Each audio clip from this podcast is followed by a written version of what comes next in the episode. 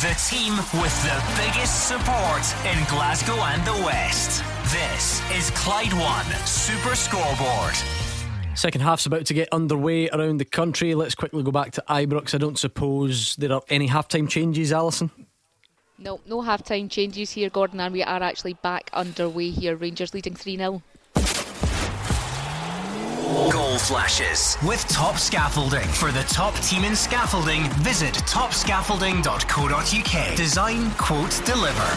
So that's the second half's getting underway. Rangers on Easy Street. Is there any way back for Motherwell against Aberdeen? Any way back for Hearts against Raith Rovers? Will Roger Hanna get the breakthrough between Dunfermline and Ayr United? We will answer all of those questions. We will build up to St Johnstone against Hibs. We will give you a second half teaser and we'll talk the same amount, if not more rubbish, than we did in the first. The open line will be here at five as well, so stay tuned. We've got a penalty. Raith already a second penalty. Did you score? Craig Gordon.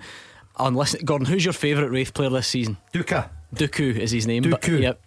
Duca. I bet he's a- Goal flashes with top scaffolding for all your scaffolding needs. On as a sub, Manny Duku converts the penalty. He's right after the break. Hearts nil, Raith Rovers two. What a good player that boy is. I'm going to say he's probably fourth, fifth best ever centre forward at Kirkcaldy. He's only 198 behind now.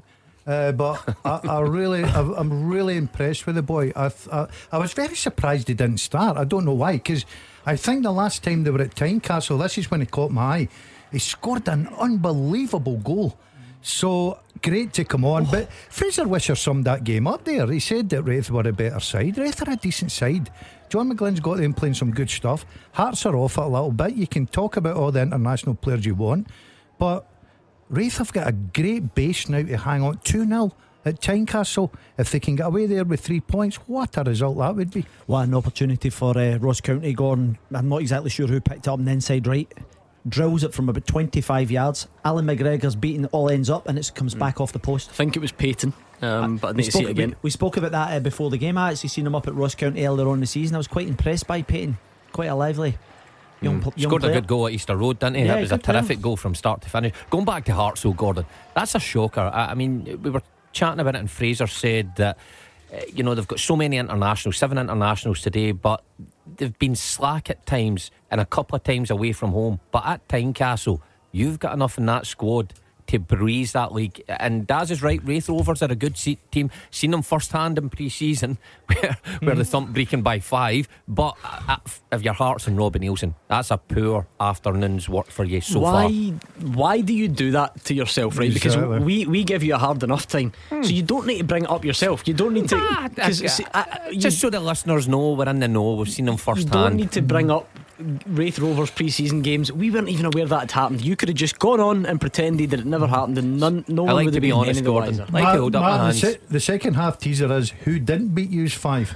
That's the se- not a bad attempt at a joke but obviously it's not this is the second half teaser The second half teaser. With Monday's Scottish Sun. Free goals, pull out, and all the reaction to the weekend's games.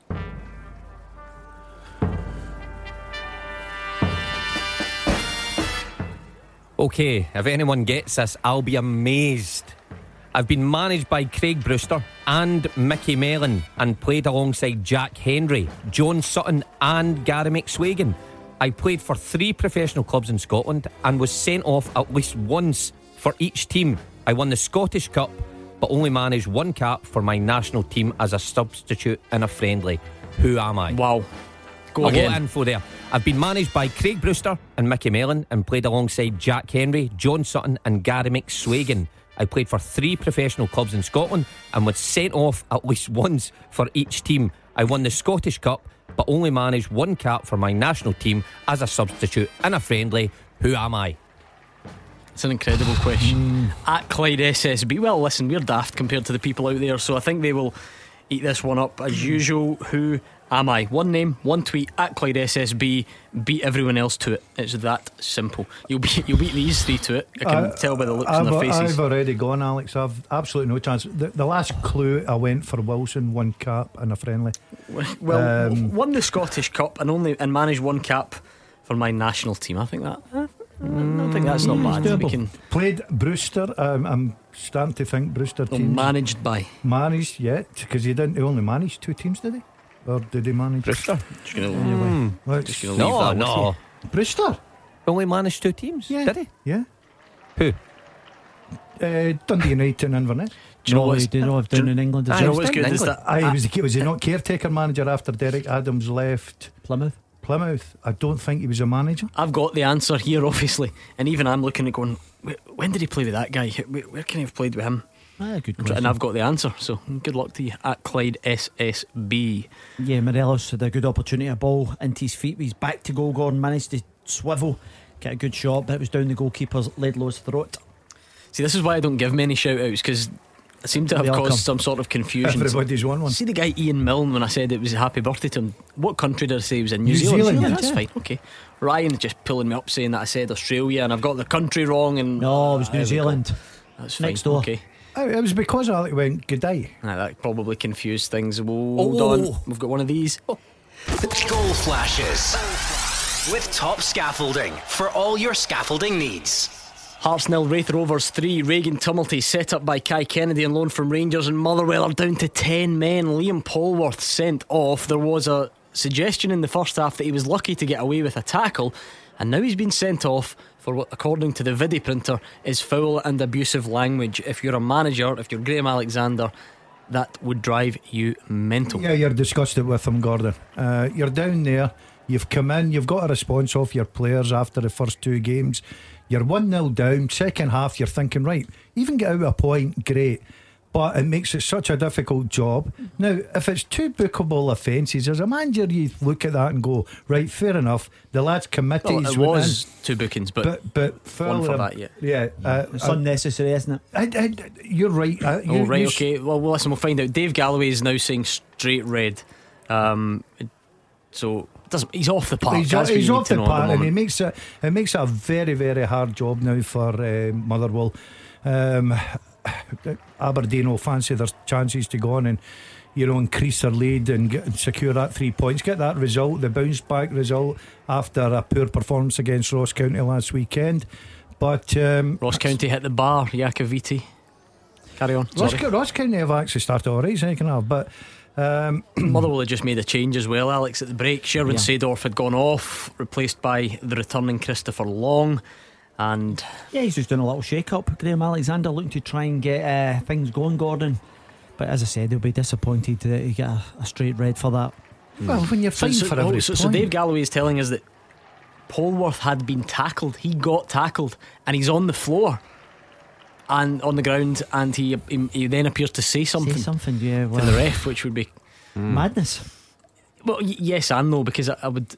It must have I- been I wonder- something I was going to extraordinary. say because if it's not, I wonder how inconsistent that is. Because I imagine players often have a few choice words Yeah. When they're lying there, but we we'll wait and see it back in. I, I would have honestly fancied Motherwell to get back into the game as well in this second half because Aberdeen always give you chances. You only need to look at them in recent weeks and the way Motherwell have started under Graham Alexander, you would fancy them to, to get something now. But hard work now, man down. I, you'd mm. pretty much say Aberdeen have got that one sewn up. You know, people have got that second half teaser already. No way. Already? Mm-hmm. No way. Yep. Nah, I'm not having that. The Within Googled- seconds. Mm-hmm. How have- Googled. how can't have- Google You it. can't Google that. How have Yeah, people got can. this knowledge of football? Maybe they should be on that show instead of us. All right, don't advertise it. Steady, Give people steady. ideas. Oh, and you guy. wonder how you get sacked with Breaking it. Oh, maybe an arm manager would be better than me. Then I, I'm not. I'm getting beat five 0 every week. Maybe it's somebody else's chance. Oh, don't forget, if you think we're done with Twitter, you are wrong. We're still looking for who's the most famous person that follows you on Twitter.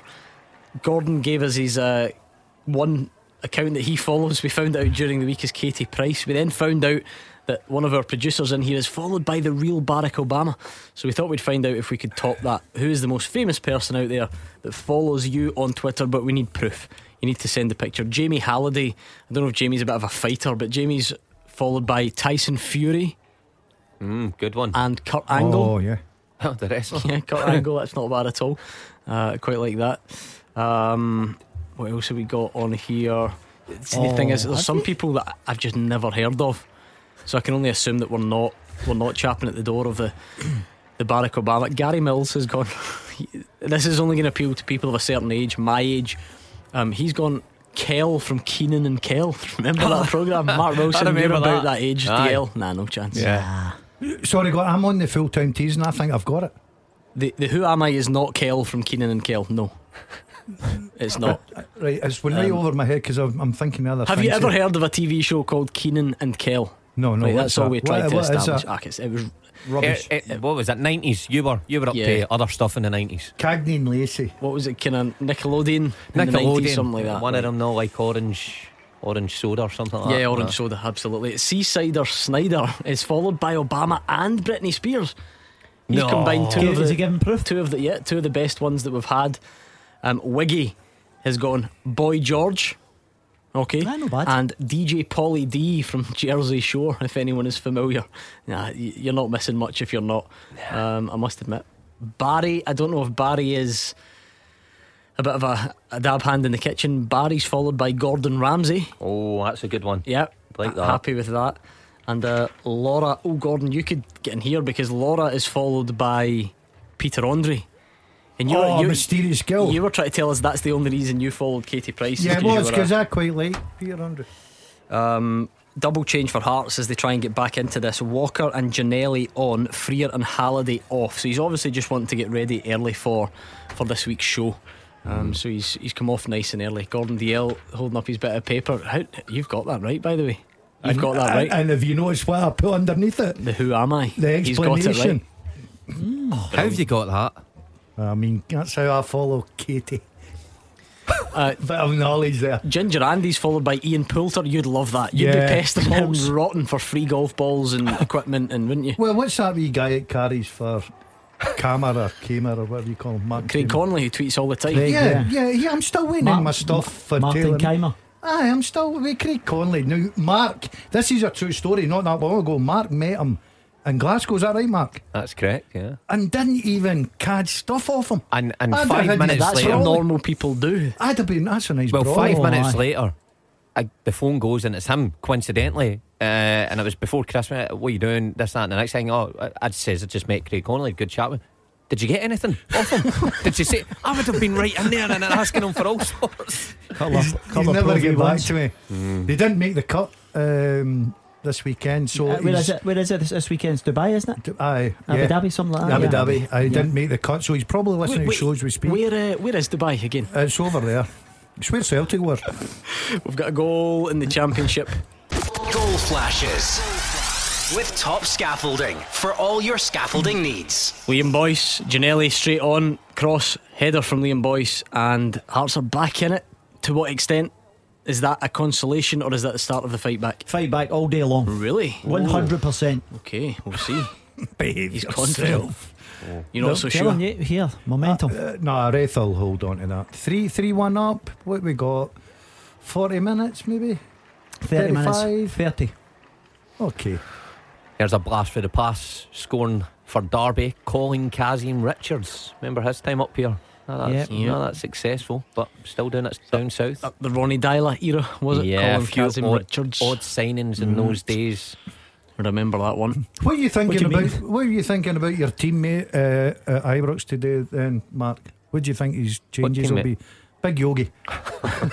Remember he played with him?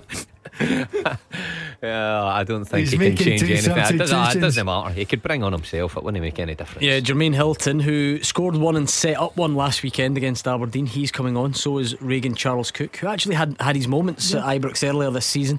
Um, but they're 3 0 down. That's the shout nobody wants, is it? Yeah, absolutely. You try to avoid the manager's eye contact at that point. 3 0 down, 35 to go at Ibrox. Yeah. Nah. I have to be honest with you, it. Gordon. They've responded well. You know, that's twice I've hit the woodwork, uh, Peyton and Iacovitti. So, you know, they're at least trying to have a go. Uh, Harry Smith has come on for his Motherwell debut, replacing Tony Watt. So he's described as a, a big target man. Harry Five, yeah. Smith on loan from Northampton. Um, he's replacing Tony Watt. Was it you who said, um, yeah, he's a good one. He's, he's Nippy. decent. Yeah, nippy. Number 10. Six feet six. Yeah, well, he's still nippy over the ground. Uh, we'll give you team news from the Betfred Cup semi final very soon. St Johnstone against Hibs. We're building up to that one. And we'll look ahead to tomorrow's as well. Jak Alnwick joined us live on the show last night. He was great, actually, really good. Uh, really good to hear from Jak Alnwick. A lot of good things to say, so we'll maybe play some of that back to you as well. Yeah, absolutely. Listen, he's been a brilliant signing for uh, Jim Goodwin's boys. He's he's been pivotal. He's done ever so well, and uh, yeah, I think he'll have to be busy today or tomorrow. He's, I was listening. His take on the penalty uh, penalty shout. Jim Duffy asked him, "Did he practice?" Mm-hmm. And his his take on the dinked penalties. He says if someone tries that in a semi final or a cup final, fair play to him, but he'll be ready for it. Yeah, he was good. And you know what? Is, I know not all footballers like getting pestered by us and, and sort of opening up and having a chat away, but he was brilliant. I thought he was really, uh, really good. Told some some good good insight as well, which reminded me. Did you see the hype and justifiably so for James Maddison's interview on Sky the other Very day? good, Did you see it? And everyone was just saying that's brilliant. That's absolutely brilliant because in the 21st century age of media training and being restricted to within an inch of their lives by big clubs who are scared that they're going to say the wrong thing. Sometimes players don't do it. And uh, oh, he was great, wasn't he, James box Maddison? office. Everybody was just loving it. Yeah, just refreshing. Uh, just normal chat. I- I mean, and we don't often see that. Uh, I mean, the older journalists uh, among us, Hugh, well, Hugh, for instance, who got close to players and could have a relationship, it's not there with players anymore because clubs control it And, that much. and you know what? It wasn't the end of the world. They admitted it. He said, "We've looked at Chelsea and we know they switch off at set plays." That, like, that that's a that's great. A box office. And it- but you know Mhm. what? It's not the end of the world. Chelsea are not going to be upset about it. And it, it, it just it was a great insight. It was refreshing to hear. Rangers are making four substitutions because you can do that these days. Yeah, Um, Aribo's just had a chance from a corner there, Gordon. He just flicks it with outside his left uh, boot, and Laidlaw manages to scramble it Right, away. you want to keep note of these, right? Defoe, Itten, Zungu, and Jack are all on, replacing Morelos, Davis, Kamara, and Aribo. Hope you hope you remembered that. It's not a bad position to be in. Uh, 3 0 up, coasting, and able to get uh, four, you know, four players back on, get a bit of match time into their legs, um, get them going again, give the other four players a rest. Comfortable. That's why I think Rangers have been so good this season. I think squad rotation, substitutions have been very, very good. It's been mentioned many times, Alex, but Gordon's right to bring on Yeah, Jermaine Defoe. What was his um, what was the landmark he got to three recently? Um, 300 goals. 300 goals, Yeah. or was it the number of games he played? Yeah, I think he played something like 800 games, but was it not So that- 300 goals as well recently? Oh, you've lost me. Anyway, he's on. Cedric Itten, a Yeah. couple of million quid scored last week. Zungu, Yeah. worth a couple of million. Ryan Jack, Scotland international, probably going to the Euros. So that's Yeah. four changes. Rangers just couldn't do that previously. No, absolutely, and I think this is what's part of the difference, Gordon. You know, you're. I, I thought they might have brought him on at half time, some of the players, but they've still got 30 minutes to uh, stamp their authority on this game. Gives them important match uh, minutes as well.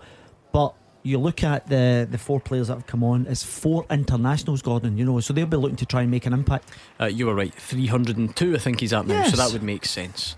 There we go. Right. So four changes for Rangers. They're 3 0 up. Um, th- I don't know how, how greedy are football fans. If you're three up within whatever it was, You want more. 35 minutes, are you expecting it to Well, turn into a five or six? Well, if if I'm Defoe coming on there, I'm wanting goals. I'm wanting goals. Itten, I'm wanting goals. Yeah. Of course, yeah. So you know, I don't think the levels will drop. I don't think the Rangers manager allows that now. So it's a case of getting on there. It's an opportunity. You're against Ross County. You know that you're going to get chances.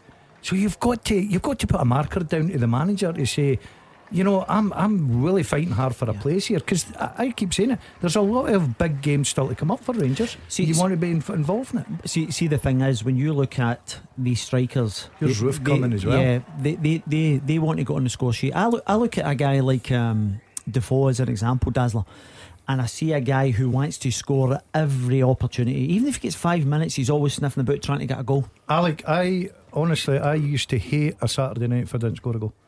I didn't hate a lot of Saturday nights, but there was occasional ones that I would go home and that would be a poor, poor night because you're right, as a striker, you want to hit the back of the net. People can talk about you being a team player and like that's what happened with Morelos when off the boil a bit. Yeah, he's still a team player, he's still doing this and stuff. But in the back of their mind they're still saying, Well, he's not scored in three, he's not scoring four, he's not so it puts a bit of pressure on you. As a striker, your job is to hmm. score goals. See, because we started, we set the bar too high with Barack Obama. Yep. I'm now I'm, I'm getting bored of looking for the most famous. I'm kind of looking for the most obscure, the Yep. left field ones now. I've moved on. Scott Scoot Thermos is getting, he's he's followed by Terry Coldwell. Any that ring any bells? Who's that? Of East 17. I Don't know how that comes to happen, but there we go. Gordon, any idea who that is? I know who East 17 Stay another is. day, They're the- a band, yeah. the Stay Parkers with the- another day. Sing- Yeah. I don't think that was the tune. Try that again. I don't even think it was the words. Um, do you know what's funny about these? People out there are so chuffed with these, and I could guarantee that you haven't heard any of them, right? Right, go. Norman Reedus, Never heard of. Daryl Dixon from The Walking Dead. No, No. didn't think so. Edward James Olmos from Blade Runner says Sizzler. Nope, no, didn't no, think so. No. Derek Forbes is so chuffed with this. He's followed by Derek uh, John Noble from Lord of the Rings. You don't know who that is either. No, No, I've didn't not think so. Oh, hold on, another one of these. Goal flashes.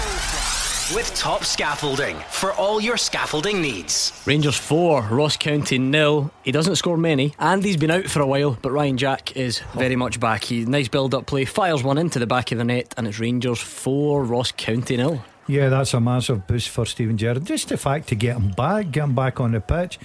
The manager loves this guy. Uh, since the day he walked in the doors at Ibrox, he's always spoken very highly about Ryan Jack, how good a midfield player he is, and Steven Gerrard should know because he was one of the world's best. Um, so to get him back after a long term injury and the bonus of getting a goal as well, Gordon. We were saying about strikers love scoring goals, but I'm sure Ryan Jack would have loved every minute of that. Yeah, again, Rangers fans were looking forward to him coming back anyway, Yeah. Alex, and doing anything, just getting his presence back in the pitch, but he's, he's marked it with a good goal. I think I think it's important to try and get your key players, Gordon. I think he's very influential off and on the pitch. He's been over there the last couple of years. He's had his known disappointments since he came to Rangers.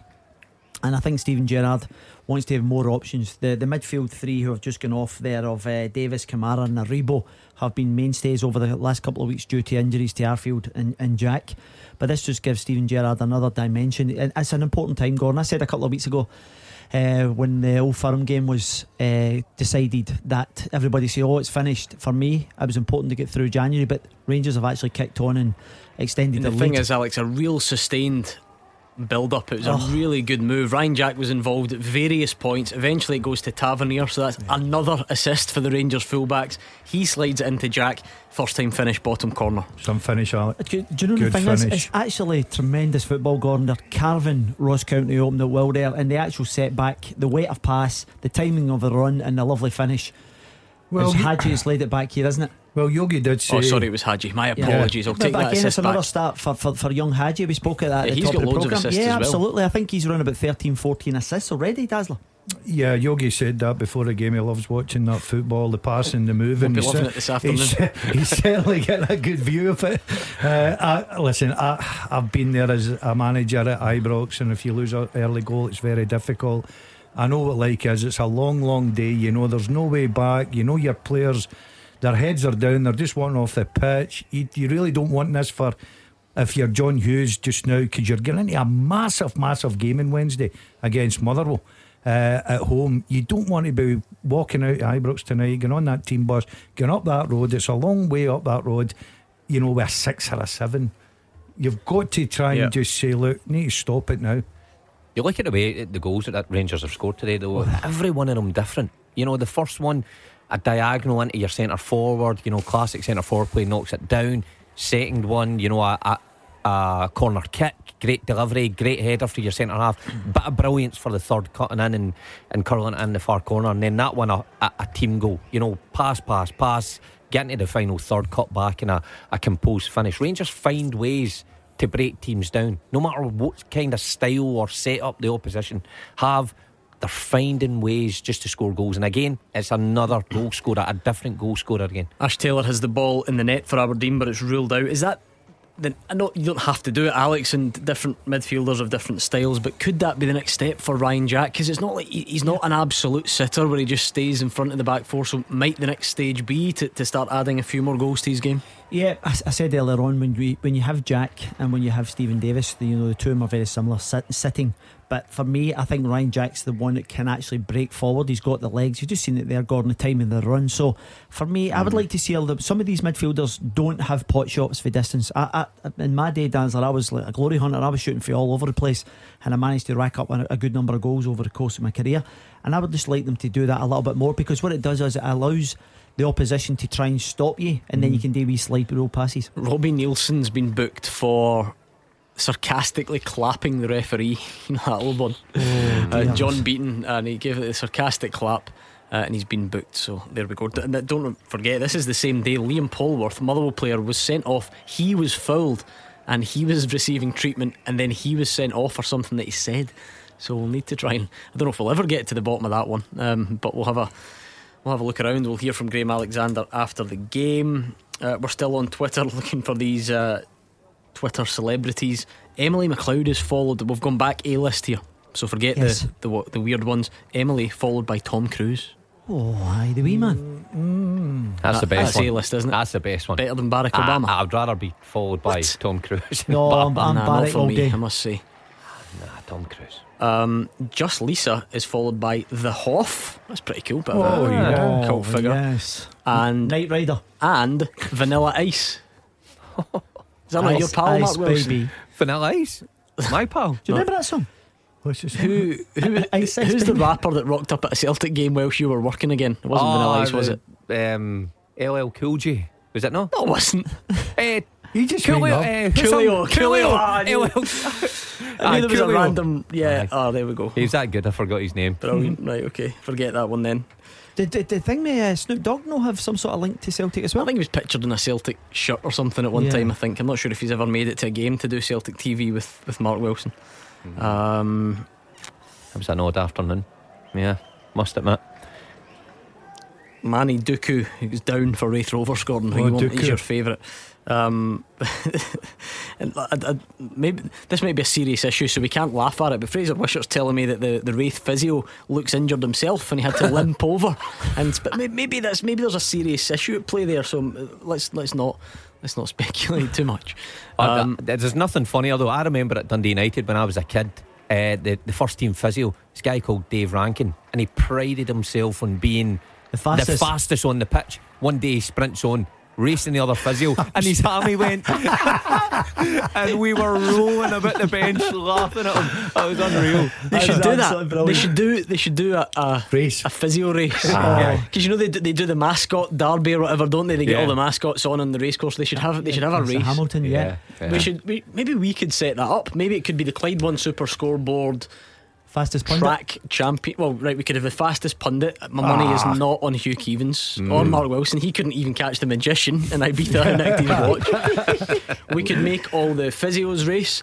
The referees, who drinks the quickest ref? Who, who moves the Oh. fastest? Willie, is he streamlined? Well, well, I've, I've watched him all train, and Willie's very quick. AD's good on the, the treadmill. He can batter a treadmill. Um, Bobby Madden's getting Bobby the streamlined Madden, hairdo as aye. well. He's pow- he's more of a yeah, powerful yeah, runner. Yeah, Yeah, he's a once he hundred meter going. man. He's a hundred meter man. Do you I've think been- Willie's more of the sixty yard Uh, no, I think dash? I think Willie would be more of the long distance? yeah the marathon type. You know, just sit in there and just keep the wee legs and arms going. And He had a tough night there, night, didn't he? We Willie at Livingston. I'd go Kevin Clancy long distance. A bit more. He's gonna so, get the build yeah, of a long distance yeah. runner. Kevin, nah, I take I take Willie. I take oh, Willie's calling. Oh, No, no, no, no, stop it, please. Honestly, I bet. you've got to stop doing this to me because. Oh man, this is why I go home with a headache on a Saturday night. 'cause you three are like children, and it's not good. It's not really not. And please, anyway, Alex, what's happening at Ibrox? Well, again, uh, you know, they've made a couple of substitutions. Ross County, they're, listen, they're trying their best at the moment, and uh, Rangers are pressing the life out of them, Gordon. And uh, it's difficult. I- We've been there before because they're so dominant. You know, there's a turnover. They've got a free kick at the edge of the box. Uh, Ross County trying to just try and get a breakthrough. Uh, right, can we go to Hampden already? Yes, can we get team news from Callum Clark? I think we can. Uh, Callum should have the team news for us ahead of St Johnstone and Hibs. Or maybe not.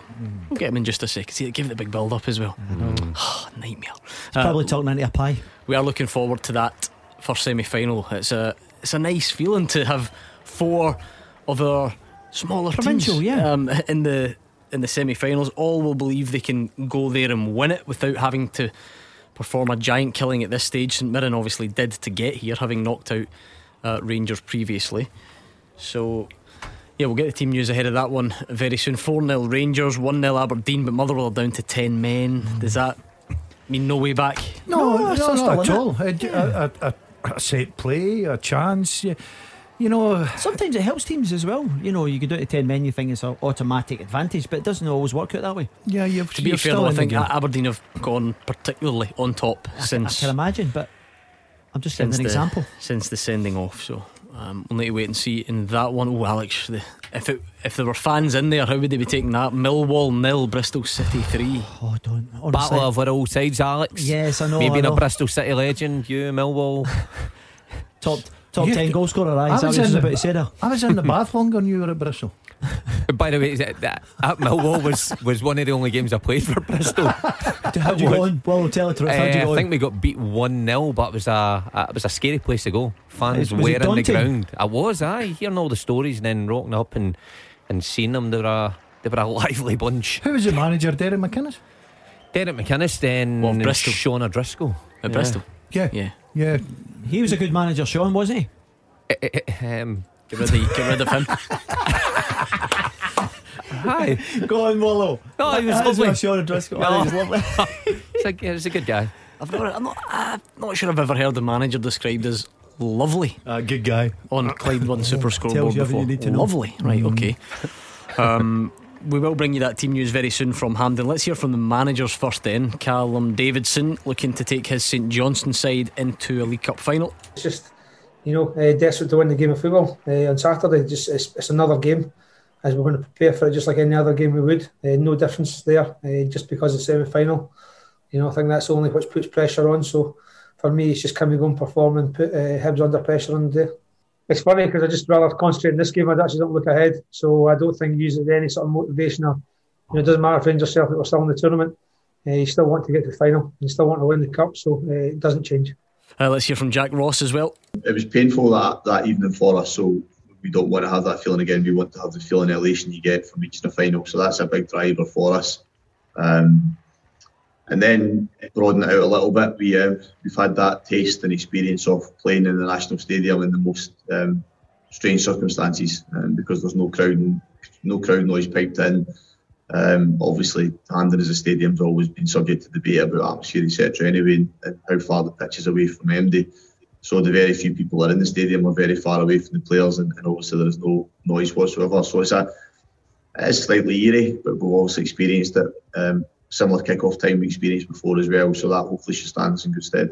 What are we thinking ahead of that one then? I fancy Hibs scoring uh, when you look at St Johnson's um, results of late. I think it's one one in the last ten, maybe maybe two wins because they obviously got through uh, in the earlier cup exchange. So two wins in ten, not not great, Gordon. So uh, you fancy Hibs with the firepower for me, does. Yeah, I think they're getting firm favourites, Alec. There's no doubt in that. But um, you know, interesting to hear Jack Ross there, and I think he'll use in his team talk how they fell against Hearts. They're nothing worse than losing a semi final. Um, but St Johnstone in a one off game, will fancy their chances. Um, I, I, I would probably side on the side of Hibs, but I wouldn't be surprised if it went all the way. Jack Ross there, Mark, referencing the fact they've been to Hampden this season. It didn't go to plan. We had Alex Gogic on the show the other night saying the team wants to use the hurt of that Hearts defeat to spur them on and, and go one better. Yeah, I think that's important. That's what I picked up from Jack Ross there. Um, makes a good point that they've been there, they've seen the eerie atmosphere that Hampden brings uh, on one of these occasions. Plus, they've got the, the recent memories of how it felt to, to go out at this stage. So, uh, I'm with the guys here. I fancy Hibs. I just think they've got so much pace uh, and guile on their team. I like the boy Newell, you know, um, you know, pace on the flanks. Nisbet, a goal scorer. Uh, I think they'll have too much quality in the end. Uh, the other thing that you know, Alex Gogic was talking about the the favourites tag. Alex, does that does that go on to Hibs? Jack Ross is saying he's not bothered about it, but you know, if you were to be Yep. and very simplistic about it and look at the league table and the size of the club and probably the budget, then you would say that, that they are favourites, have they not? Does that add any pressure? Not, not really, Gordon. I think you've just got to go and take care of business. And uh, you know, Jack Ross says the disappointment of the the last uh, against a big rivals, Hearts disappointment. So for me, it's a case of going do your business, get your front players, middle to front players in form today. I've, I've said I feel as if they're a wee bit kind of suspect at the back. Porteous is due Mhm. a wee mistake. Handling as well. Yeah, depends on who plays left back. The young boy Dodge comes in and he can charge up and down that flank because it is a massive pitch. Or do you go with the experience of Stevenson? So I feel as if they're a wee bit kind of uh, poor at the back, but middle to front they're very good. Uh, I'll give you the teams as soon as we can. We've got another goal at Pittodrie. Goal flashes with top scaffolding for all your scaffolding needs.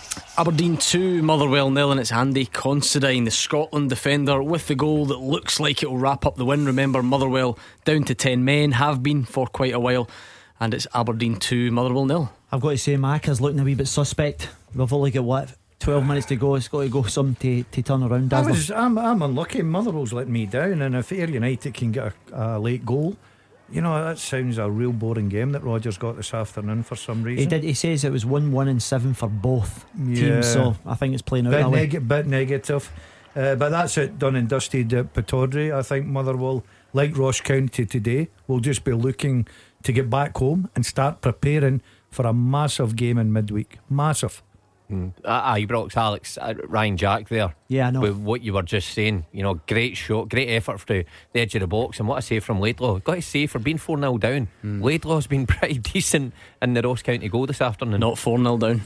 Goal flashes with top scaffolding for all your scaffolding needs. Rangers 5, Ross County nil, and it's Connor Goldson. It's another one that's been chipping in with goals. We mentioned the, the amount of different scorers. That's five today alone. Both centre halves in on the action. Connor Goldson bundles it into the back of the net, and it's Rangers 5, Ross County nil, still 10 to go. What are Ross saying there, Laidlaw's, Ross Laidlaw's having a nightmare. so he is. He just wants up the road.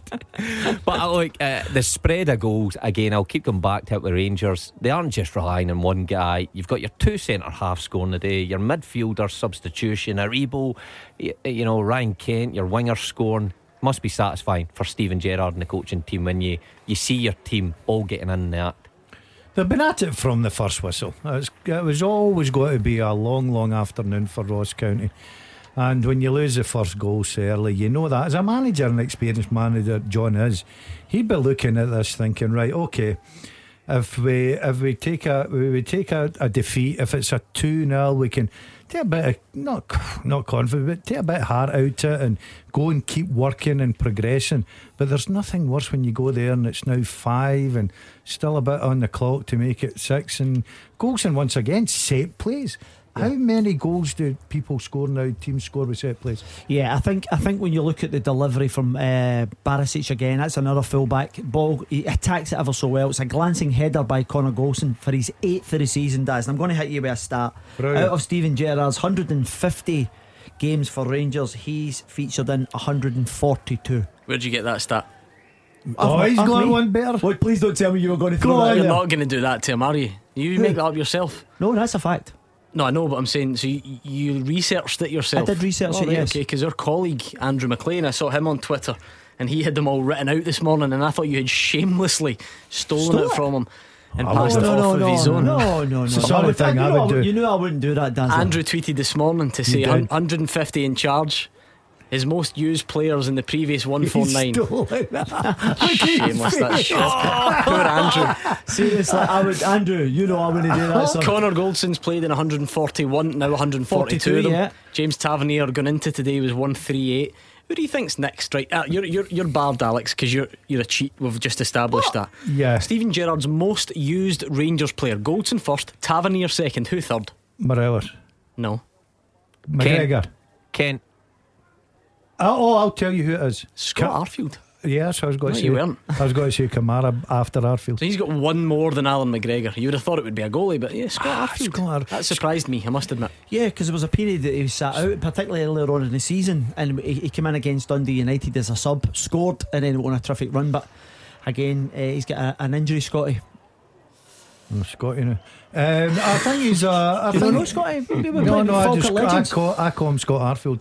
Um, I just I, I think he's a massive player for Rangers. I've said from day one. I think he's a he brings so much to the, the, the midfield. I think he can play and the, his runs, forward runs, making space for other players. I think he's a terrific player, Does. Scott Ashfield. Right, we That's- can only- Scotty, Scotty's in the Hall of Fame at Falkirk as well, just behind myself. We have neglected this, right? We've neglected it today, so we'll just give you a, a couple of minute warning on the teaser. Mark, remind us Oh, of the question oh, aye. quickly. Oh, aye, okay. He's sleeping.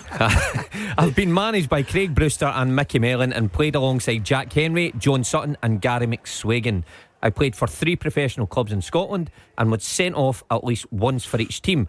I won the Scottish Cup but only managed one cap for my national team as a substitute hmm. in a friendly. Who am I? I'm just reading the replies here, and I love some of this, right? So there's a wee typo on the, the question because that can happen to anyone. And if you were a fair minded individual, you wouldn't hold it against people because it happens. So it says in the, the text that they were sent of rather than sent off. But everybody knows what you mean. But some people are, are pedants, which is fine. Andrew Gilligan, I'm looking at you, uh, and he's put sent off and then quite passively aggressive. He's gone, uh, and Hugh is a journalist? Question mark. As if Hugh writes the teaser, Andrew. He's not even here for a start. As if he would know how to go on and make that graphic. So you can blame somebody, but you certainly can't blame Hugh. Mark Rayside says, is it Mark Reynolds?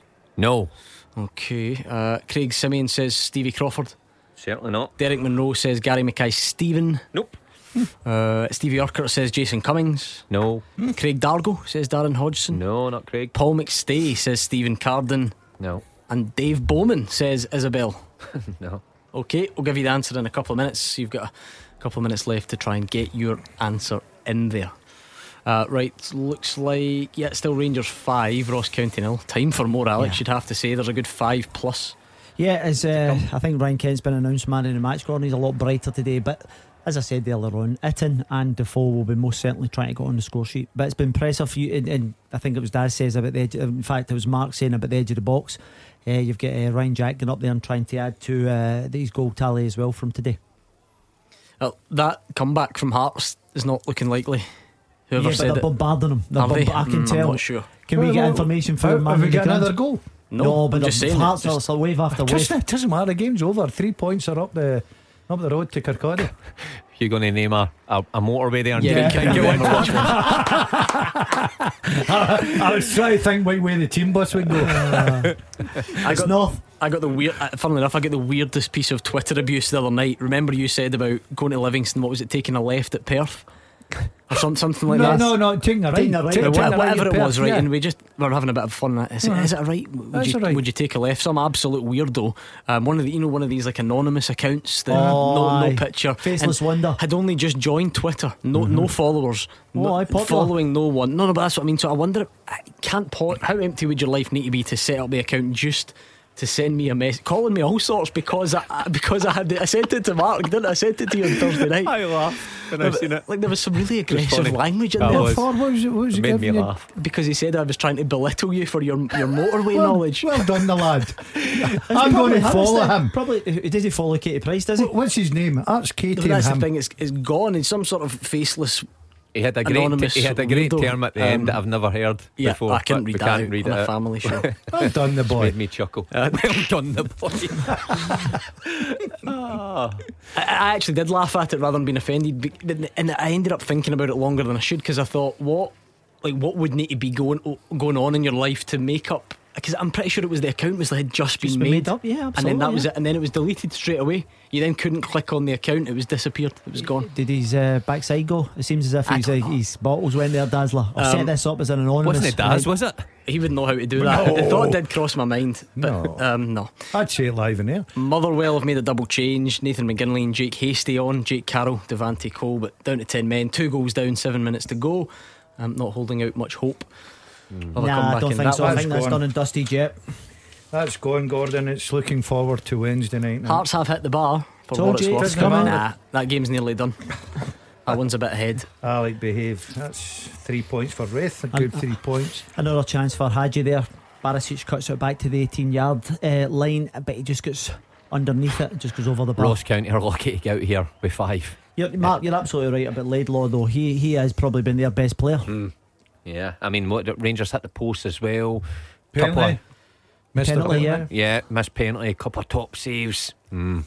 Been a long old afternoon for John Hughes. Yeah. Uh, before we round it up, because we'll, we'll be a bit distracted with the teaser and we've got a game, uh, the open line as well. We've got a game coming up later. Did we ever top Barack Obama? You, on the t- on the Twitter, you were I going thought Tom, Tom Cruise. Cruise was yeah pretty close for me.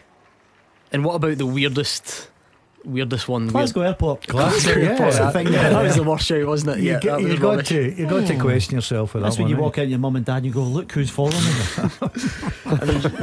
There's so many names in there. Joyful, Joyful is holding it up as a badge of honour because he's been blocked by Piers Morgan, but I think a lot of people have. Uh, Xander's I've got to be honest with you. Why are you following him anyway? Xander's gone. Michael McIntyre, the comedian. Does he Oh, do? he's good. I like him. I like him. her. Um, who else are we on here? Yeah, I think I think we peaked. Yep, I think we did. I must admit. It's We tough need to get an explanation how that's happened from Chris. Well, do you know what he does? I, th- I think it's still good, but he does follow half a million, so that's hmm. you know. Yeah, um, but Chris hasn't even half a million thought, is he? Let's be honest about it. If I'm thinking of half a million people, I ain't thinking of wee Chris. Uh, he ain't even in the radar. Wee Chris in- lad. He's in next door demolishing your uh, Empire biscuits. He's a lovely boy. Oh. Hey, like listen, my worry is not that he's eating Empire biscuits, is what else he could be doing to, to wind up the dazzler. I liked Britney Spears. I thought there was Oh, something aye, very Britney. random about that from John O'Connor. Chris Vance is followed by Neil Ruddock. Razor, mm-hmm. what a boy. Ex Millwall. Go on, son. Oh, true, he was, yeah. I, I think if we were to really, what we should have done is put a bit more thought into this. We should have got some sort of spreadsheet because you do need to look at the number of followers that that person follows. yeah, because if Absolutely, they only follow a small amount, unlike Barack Obama, so Laura, who's followed by Peter Andre, Peter Andre only follows six thousand, so she's up there. She's in Peter Andre's six thousand favourite good, people. that- yeah, well done, good. Laura. Do you know what I mean? So I think that's worth. I do think that's worth taking that into account, but I've just not got the time now to go back and. I'm a bit go over them disappointed you three boys in here. I thought you'd have A-listers on your, I your do. Twitters. Hugh Keevins, George Bowie. Oh, what more do you need? No, Sean Batty. Outside Clyde Bank. All right, I know. No, I think that's it. Um, actually, well, there's the odd footballer in there, but they don't count, do they? We were looking for. Something out with that. Yeah, but you guys are important guys. You know, he's got 60,000 followers. Alec Rae, Yeah, but he'll be followed by loads of footballers and, and been big. But you're, we're looking for something Chris different. is followed by the ex-president of the United States. Come Uni- on. United States of where though? Aye, That's the question. Uh, and the last one, definitely left field. I can't get any weirder than this. Dave is followed by Liz McClarnon from Atomic Kitten. Right, we're done. That's us. We're done on Twitter. Full time Ibrox, Allison. Full time at Ibrox, Rangers 5, Ross County nil. An almost perfect performance for Steven Gerrard's 150th game in charge of the Ibrox side. Five different scorers and a missed penalty sends them 23 points clear. Ryan Kent had them 1 0 up early on, heading in the opening after some lovely play. Then Rangers were awarded a penalty in the 13th minute. Alex Iacovitti brought down Alfredo Morelos in the box. Up stepped James Tavernier, but it was saved by Ross Laidlaw. Ryan Kent saw an effort come off the post before Filip Helander made it 2 0, rising to head in Borna Barisic's corner kick. Joe Aribo then made it 3 0 before the break, collecting the ball at the corner flag, beat two defenders, then curled the ball into the top corner. Ross County did start the second half brightly with a couple of chances. Harry Paton had a shot off the post from distance, then Alex Iacovitti had a header off the bar. Alfredo Morelos then fired past, then Joe Aribo tried to flick the ball in from the corner and it was saved by Ross Laidlaw before Ryan Jack off the bench after injury made it 4 0, firing in from Ianis Hagi's cross. Then Connor Goldson got in on the action as well, 5 0, heading in the fifth from close range. So a very comfortable afternoon for Rangers as they move 23 points clear after Steven Gerrard's 150th game in charge. It finished Rangers 5, Ross County nil. Rangers fans, what do you make of it? 01419511025. Who stood out for you? Who was the man of the match? What pleased you? What does this say about the charge towards the title? Let us know. The open line is here very soon. Let's finish this off before we get another full time report. The second half teaser. With Monday's Scottish Sun, free goals, pull out, and all the reaction to the weekend's games.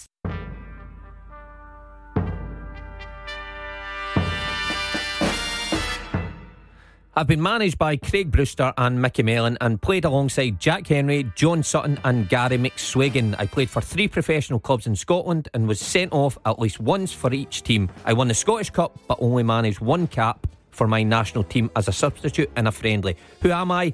I am Ian Black.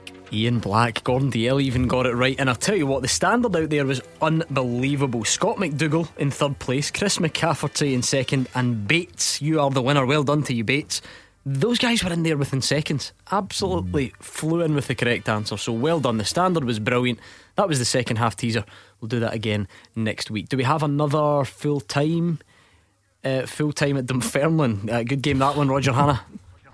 Dunfermline Athletic nil, Ayr United nil. Gordon Dunfermline moved six points behind Championship leaders Hearts with a sixth draw in the last eight games, and it's a second scoreless stalemate between these sides in the Championship this season. East End Park pitch it was subject to inspection at lunchtime. It did pass. There were icy patches, but you really couldn't blame the surface for a very low key encounter between two evenly matched sides. Not much to report at all in the first half. A couple of Ian Wilson crosses for the hosts that didn't meet anyone in the box, and then Luke McCowan of a shot wide just before the break. It did uh, pep up a little bit in the second half. Tom Walsh had an effort cleared off the line just three minutes after the break. It looked to him very far away from the far end here. It did look as if it might be across the line, but the referee, Don Robertson, looked across to his linesman. He said no and he gave a corner. Four minutes later, Dunfermline in front foot, Aaron Comrie's cross slightly behind Declan McManus. He managed to swivel and get a shot, but it was way off target. Dunfermline did try and push hard. They sent on young striker Lewis McCann alongside McManus, and he had an effort over the bar from just inside the six yard box after 69 minutes following a corner. Another set piece for the Pars in 77 minutes. That's the McCann. Uh, again going close, but then he almost made a dreadful error at the other end, the, trying to go back, help out his defence. A really poor back pass. A United sub Michael Moffat seizing on it, dragged a shot just inches wide of the far post, really as close as anyone had come. Ian Wilson, he then fired over the top from yet another Dunfermline set piece eight minutes from the end, but it really was defences on top and an impressive performance at left back from the young Ayr debutant Corey Ndaba, making his bow on loan from Ipswich Town. Very low key, very few chances, not the greatest afternoon, Gordon. I have to tell you at half time, I was looking at all your Twitter follower things Barack Obama, Tom Cruise, the Hoff. I looked in at my followers. The first two were Dave Galloway and Mark Wilson you know when it's not going to be your day. Dunfermline nil, Ayr nil. That's why he's look at that. How good did he make that nil nil sound? How many incidents can you pick out from a nil nil? Brilliant stuff, Roger Hannah. We're also done at Pittodrie. Dave Galloway. Full time Aberdeen 2, Motherwell nil. The home side went ahead after 15 minutes. Kennedy whipped in a lovely free kick from the right, and Hoban rose highest to head home. It was nearly 2 0 as Hedges thundered a drive just wide from outside the box, but Motherwell hit back strongly. Watt burrowed into the box, and his shot from a tight angle was well saved by Lewis. Cole also had an effort saved. Then Watt pounced on Ojo's error, drove forward, and cracked a drive off the inside of the post and into Lewis's arms. Motherwell also had a penalty claim turned down after an alleged handball by Ojo as they finished the first half on top. However, three minutes into the second half, the Well were down to 10 men. Polworth got a straight red card for what appeared to be foul and abusive language, and this came after he had actually been tackled. The Dons cranked up the pressure. Hedges' low drive went just wide after Cosgrove's layoff. Kelly blocked well to deny Wright, who'd outpaced the visiting defence, and Kelly made two brilliant saves to keep out uh, Ferguson's back post downward header and also Kennedy's curling drive. Aberdeen also had a goal chalked off for an apparent foul after Taylor's header found the net following a corner. The Well were battling away gamely and Smith crossed uh, cleverly for, for Cole, but he was off balance. He really couldn't get enough power in his header to cause any damage. But it was 2 0 Aberdeen after 77 minutes. Considine pouncing on the loose ball after a corner to score from close range. Kennedy went close to a third goal for the Dons, but his powerful left footed drive was kept out by yet another magnificent save from Kelly. So, all in all, a comfortable home win against the visiting side who played almost the entire second half with 10 men. Aberdeen 2, Motherwell nil. Is it finished at Tynecastle? It's not yet. There's been late drama. Hearts have scored, so it's 3 2, and they're throwing everything, and they've come very close uh, to finding the equaliser, and it's not done yet. Yes, it is done now, according uh, to my sources. Yes, Fraser Wishart, are we done? We are done here. We played 54 minutes in the second half, and it was very, very nervy towards the end for, for Raith Rovers, who were three up, but Hearts came back to score two late goals, with the last one from Boyce, three minutes into stoppage time, and Stephen Naismith could actually have equalised seven minutes into stoppage time. But a deserved win for Raith Rovers overall, perfect, perfect away performance, really solid at the back, dangerous and pacey in the break. Said although Hearts got a couple of goals back, at the left, it was too little, too late, but they did have their chances. Raith were deservedly ahead at the break. Gozi Ugwu with a goal in five minutes. Daniel Armstrong corner not cleared by Hearts. It fell the big Englishman, a clever back heeler from six yards into the back of the net. Scotland keeper Craig Gordon then kept it to one at half time. Brilliant penalty save in 24 minutes. Armstrong again involved, fouled by Kingsley as he beat him along the byline. Regan Hendry stepped up. It was a decent penalty, but a brilliant diving save to his right by Gordon to tip it onto the post. Hearts had offered little in a, an attack with only one shot from Gary Mackay Steve in the first 45. Need to better in the second, but one minute into the second half, they were two down. Kai Kennedy drove into the box. He was tackled by Craig Halkett and Michael Smith. The ref, John Beaton, pointed to the spot. Hearts argued, but the one guy didn't argue was Manny Duku, who was just on as a sub. His first touch was to send Craig Gordon the wrong way for the spot. And then it was 3 0 and 52, and Hearts looked completely out of it. Kennedy again involved, brilliantly twisted and turned past Halkett along the byline, and his low cross ricocheted off a couple of people, but the final touch was right back. Reghan Tumilty from about a yard out into the back of the net. Hearts gave himself a lifeline, 58, sub Josh Ginnelly just on with an in swinging cross from the left. Liam Boyce front post run and a flicked header back across the goalkeeper into the back of the net. They hoped this gave them a bit of life, but they did struggle until towards the end. Kingsley then brought out a brilliant save from Jamie McDonald, 20 yard free kick. The keeper full stretch, his left hand post to turn the ball wide. The keeper then pulled off another brilliant save, similar type, but this time to his right, full stretch to push away a Smith curling effort. Naismith hit the bar from another Ginnelly cross with a couple of minutes to go, but then we're into this nine minutes of stoppage time. Popescu was down with a head injury, but nine minutes was a long time. Boyce, three minutes into the stoppage time, corner kick into the box by Irving, header hit Tumilty on the line, but it was cleared, but it was definitely about a yard over the line. And then, amazingly, seven minutes into stoppage time, the ball broke to Stephen Naismith, 12 yards out, and he should have scored. His volley was straight at the advancing Jimmy McDonald. Good save by the goalkeeper. Hearts will do the chance to increase the lead at the top of the table, but former boss John McGlynn's team will look really well organised and perhaps a decent bet to get into the promotion playoffs at the end of the season. Full time at Tynecastle, Hearts 2, Raith Rovers 3. Okay, now it's your chance to have your say. The floor is yours. We're opening the lines 0141 951 1025. Talk to us, Rangers fans. A convincing win against Ross County. What did you make of the game today? Was there anything in particular that stood out? Who was the man of the match, for instance? How good to see Ryan Jack back, all the different goal scorers, and bigger picture, what does that say for this charge towards what most people expect to be a title victory? Uh, Celtic fans, if you've got anything lingering from a busy week, feel free to get them in. Aberdeen, Motherwell, few talking points in that one. What about you, St Mirren fans? How confident are you ahead of tomorrow's Betfred Cup semi final? We'll look ahead to that one. And we've got a game tonight as well, the first of the semis between St Johnstone and Hibs. It's all happening. Make sure you join us 0141 951 1025. Give us a call.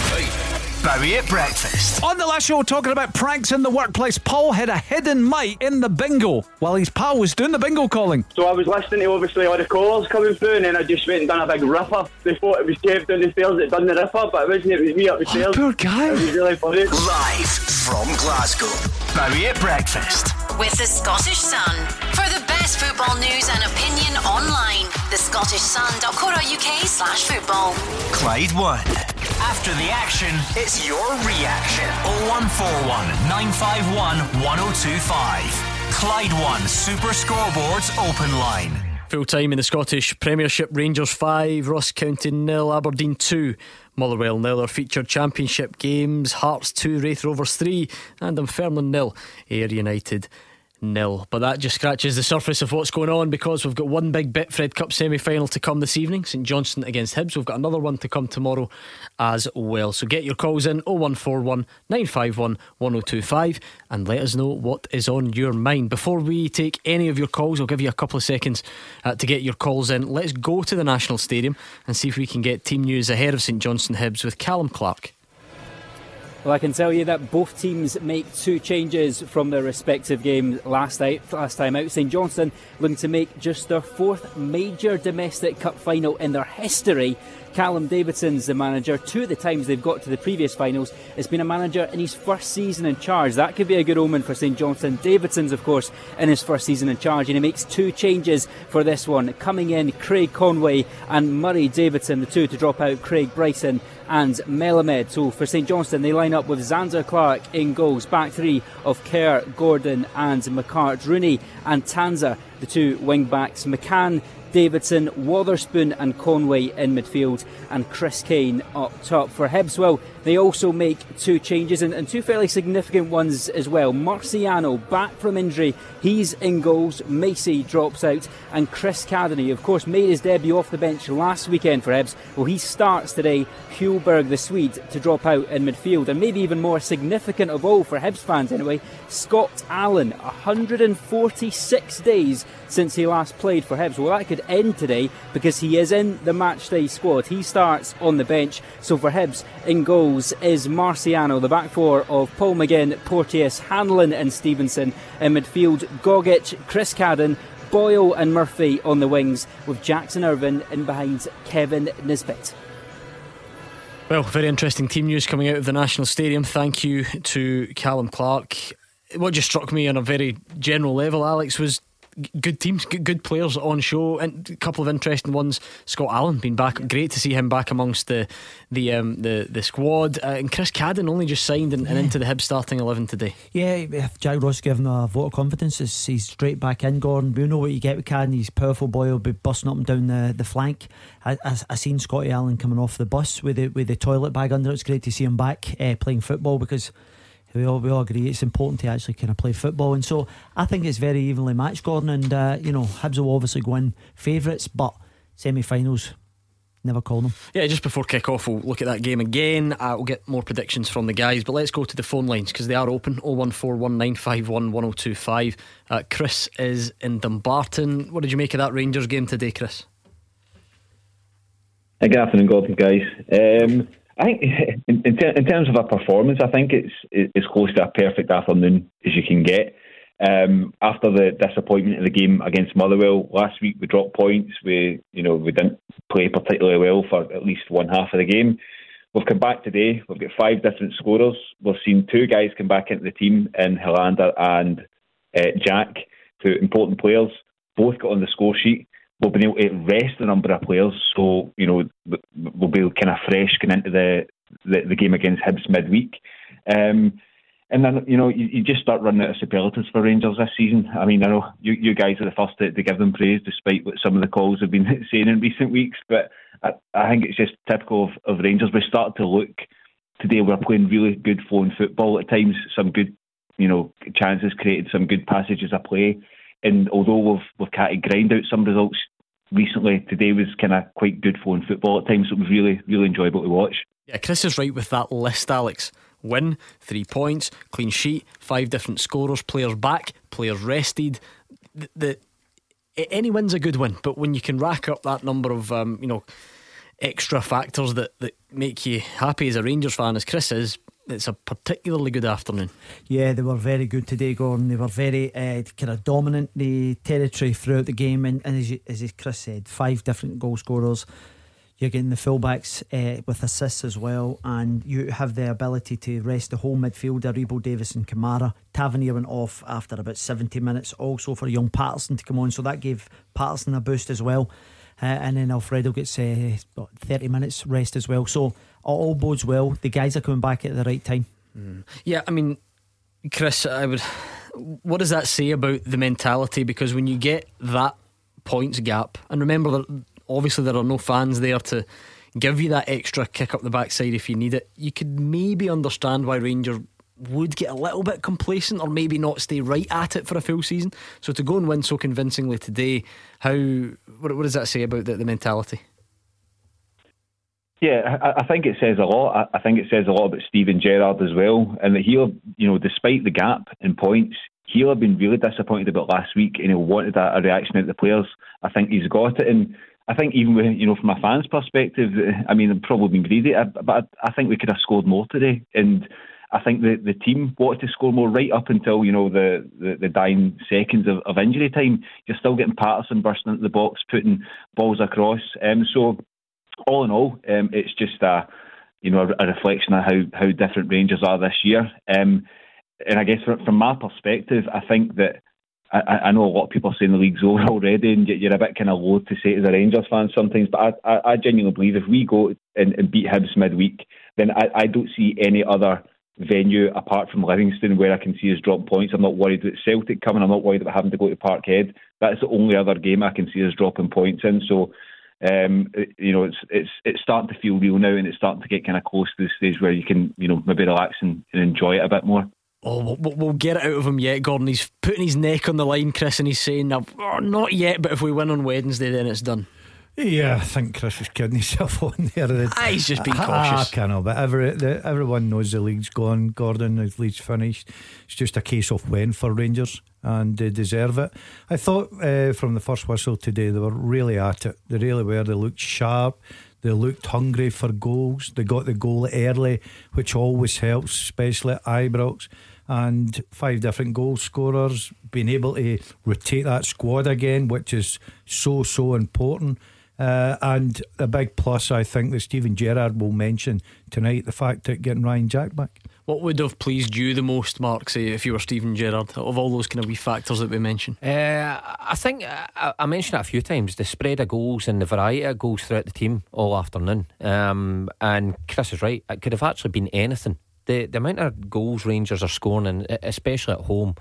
I mean, Ross County are probably fortunate to get out there with five. It could have been seven or, or even eight. Missed the penalty, didn't they? Missed the penalty as well, and that's the that's the pleasing thing. The points cap. You look at the points cap, but it's huge. But I was just looking at the goals there. The goal difference is 28 goals between Celtic and Rangers. You'd think of the attacking power that Celtic have got, the players at their disposal, yet Rangers are miles in front in the goal scoring charts as well. That's the most pleasing thing for Steven Gerrard, I think, this afternoon. Chris, who was the standout if you had to pick one? Um, I think there's quite a, a, lot of good performances there. I think, you know, in, in the, the, stadium they gave it to, to Ryan uh, Kent. I, I, think he was really good. He was looking back to his old creative self again. But I, I think just to, to see him back, you know, Ryan Jack, I, just a, I guess a bit, a bit of sentiment, I guess. Mm-hmm. Um, good performance. Good. I mean, the goal itself was, was amazing. It was great build up and then a, a lovely finish. So um, I think Kent probably deserved it, but Ryan Jack got a, a nice wee honourable mention as well from my point of view. Any objections in here? No, I thought Kent was excellent, but in saying that, I thought the performance, you know, it's, it's easy enough to pick out an individual Gordon, but when you actually look at the overall performance, they were magnificent. You know, the possession. I'd like to see what the actual stats were today. They passed up a couple of opportunities which hit the the woodwork. Um, Again, it's another clean sheet. I think that's 19 and 25, something around about that. So it's a phenomenal basis to build a foundation from. 0141 951 1025. Thank you, Chris, for kicking us off. Hopefully, we'll speak to you soon. John, um, you know, sometimes, Gordon, people can't sleep or won't sleep. You're one of them. You're always moaning in the moment about how you're yeah. up in the middle of the night. What you should do is move to Brisbane, mm-hmm. and then when it's 3 a.m. over there, you can phone us. That's what John has done. So I'll, leave, right? I'll leave you. To, I'll leave you to think about that one for a bit. John, yeah. thank you very much for joining us. What's your point tonight? He's fell asleep. Hey Gordon, how you doing? Oh, good, John. How are you? I'm very well. Gordon, you behave yourself. Uh, I'm just, um, I'm, I'm calling just to say, like, I've just watched the game on Rangers TV, and um, like Steven Gerrard, 150 games, absolutely phenomenal. Um, he got you know, battered from pillar to post from the last two seasons, obviously because Rangers fell in uh, fell at the hurdle in, in January in the last two seasons, but he's been absolutely phenomenal since then. And then this season, you know, you just can't you can't say enough about the man. You know, as a player, he was phenomenal, but as a manager, I think he's really hit his stride. And um, you know, Celtic are a mess, and it's laughable let's be honest, it's absolutely laughable, and I'm loving it because I've took it for ten years, and uh, I'm not going to apologise for it. You know, I've took absolute slander as a Rangers fan, walking in the streets a Rangers top here, even here in Brisbane, and um, you know, on social media and whatever. And uh, I just want to say, Alex, Alex Rae, I know he's on the line somewhere. Mm-hmm. Mate, I'm, I'm, here, mate. Love yeah. you. You're absolutely brilliant. I love you big time, mate. I, I you're, your punditry is is top class. I didn't know that you had relatives in Australia. You've Well, never mentioned I- that I before. I've got a new best pal down there if I'm ever down John that neck of the woods. loves you. I didn't know that you had share the love. It's you had time of year. relatives over there. John, what's life like then as a Rangers fan, staying in touch all that way away over there in Brisbane? I'm thinking of recent seasons. Was there ever a time when it got to midnight and you thought, I'm not going to bother watching this Mm. because Rangers are annoying me at the moment, or Celtic are far ahead, uh, far ahead, and, and how different is it this season? I'm I'm gonna I'm gonna tell you like um, when we got when I when I was uh, sitting uh, one night and I was up in my local club and I was at a work event and the news trickled through that we got punted to the the doldrums of uh, Scottish football. I was devastated. I was in tears. I was sitting in a club with uh, you know Asian people, Australian people, and uh, loads of other people had no clue what what was going on. And here in Brisbane, Australia, and they were like, "Well, why is this guy so upset?" And and I was just devastated. Like it felt like you know my life was completely ruined, and uh, I decided, you know, I picked myself up just like the club did, and we, we punched through it. You know, we just we went through it. We we we dusted ourselves down, and we just we basically just wrestled ourselves through the the Mike Ashley and all his spivs, and then everything else, and then we had uh, you know a brand new a brand new board come in. They saved us. We had uh, a phenomenal management team that's came in, and uh, you know we, we went through the Caixinha years. I mean Caixinha, my God, what a sideshow he was, and um, we just we just went on. And you look at us now, and this is the real Rangers. What you're seeing right now is the real Rangers. This is Rangers is the Walter Smith and Souness and etc. Jock Wallace. That's the real Rangers. All right, John, thank you very much. That was John, who is originally from Paisley. He's in Brisbane. I didn't realise he'd been there that long because he's talking about 2012. I thought he'd maybe a recent thing. He's not lost any of his, his accent, has he? Thank you to John um, down there in Brisbane. Ever been to Brisbane, Gordon? No, not been to Melbourne. Right. All right, okay. Um, entirely different. That's fine. Let's bring in Davy, who.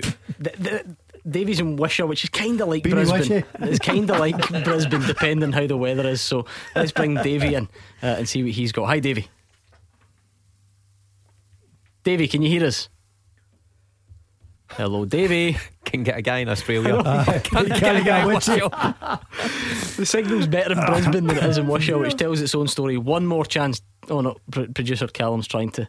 to so he's gone. Oh, Davy, what happened, Davy? I don't know. Davy's away. Uh, from Davy to David, let's bring in David in Newton Mearns. Hi, David. Hi, doing, panel? Um, no, my point was basically just regarding Steven Gerrard. Um, it was just basically, I remember, you know, even last night, I talked about, you know, uh, he was lucky that the Rangers board gave him time, etc. But for, for- you need to remember, you know, before Steven Gerrard came in, you know, we were getting battered at, off Celtic and people were talking about it will take you 100 million, it will take you all these years to catch them.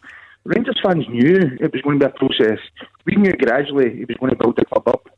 And I just think it's, it's terrific, the job he's done. It's been absolutely terrific. Yeah, Alex, that, that, that is the thing because a lot of this ha- you have to add the context of where were Rangers. People often phone this show and say, "Oh, hold on a minute. Well, Steven Gerrard went two years without winning anything. Why are you not criticising him the way you criticise Neil Lennon or, or whoever else?" But Rangers were just in a different place.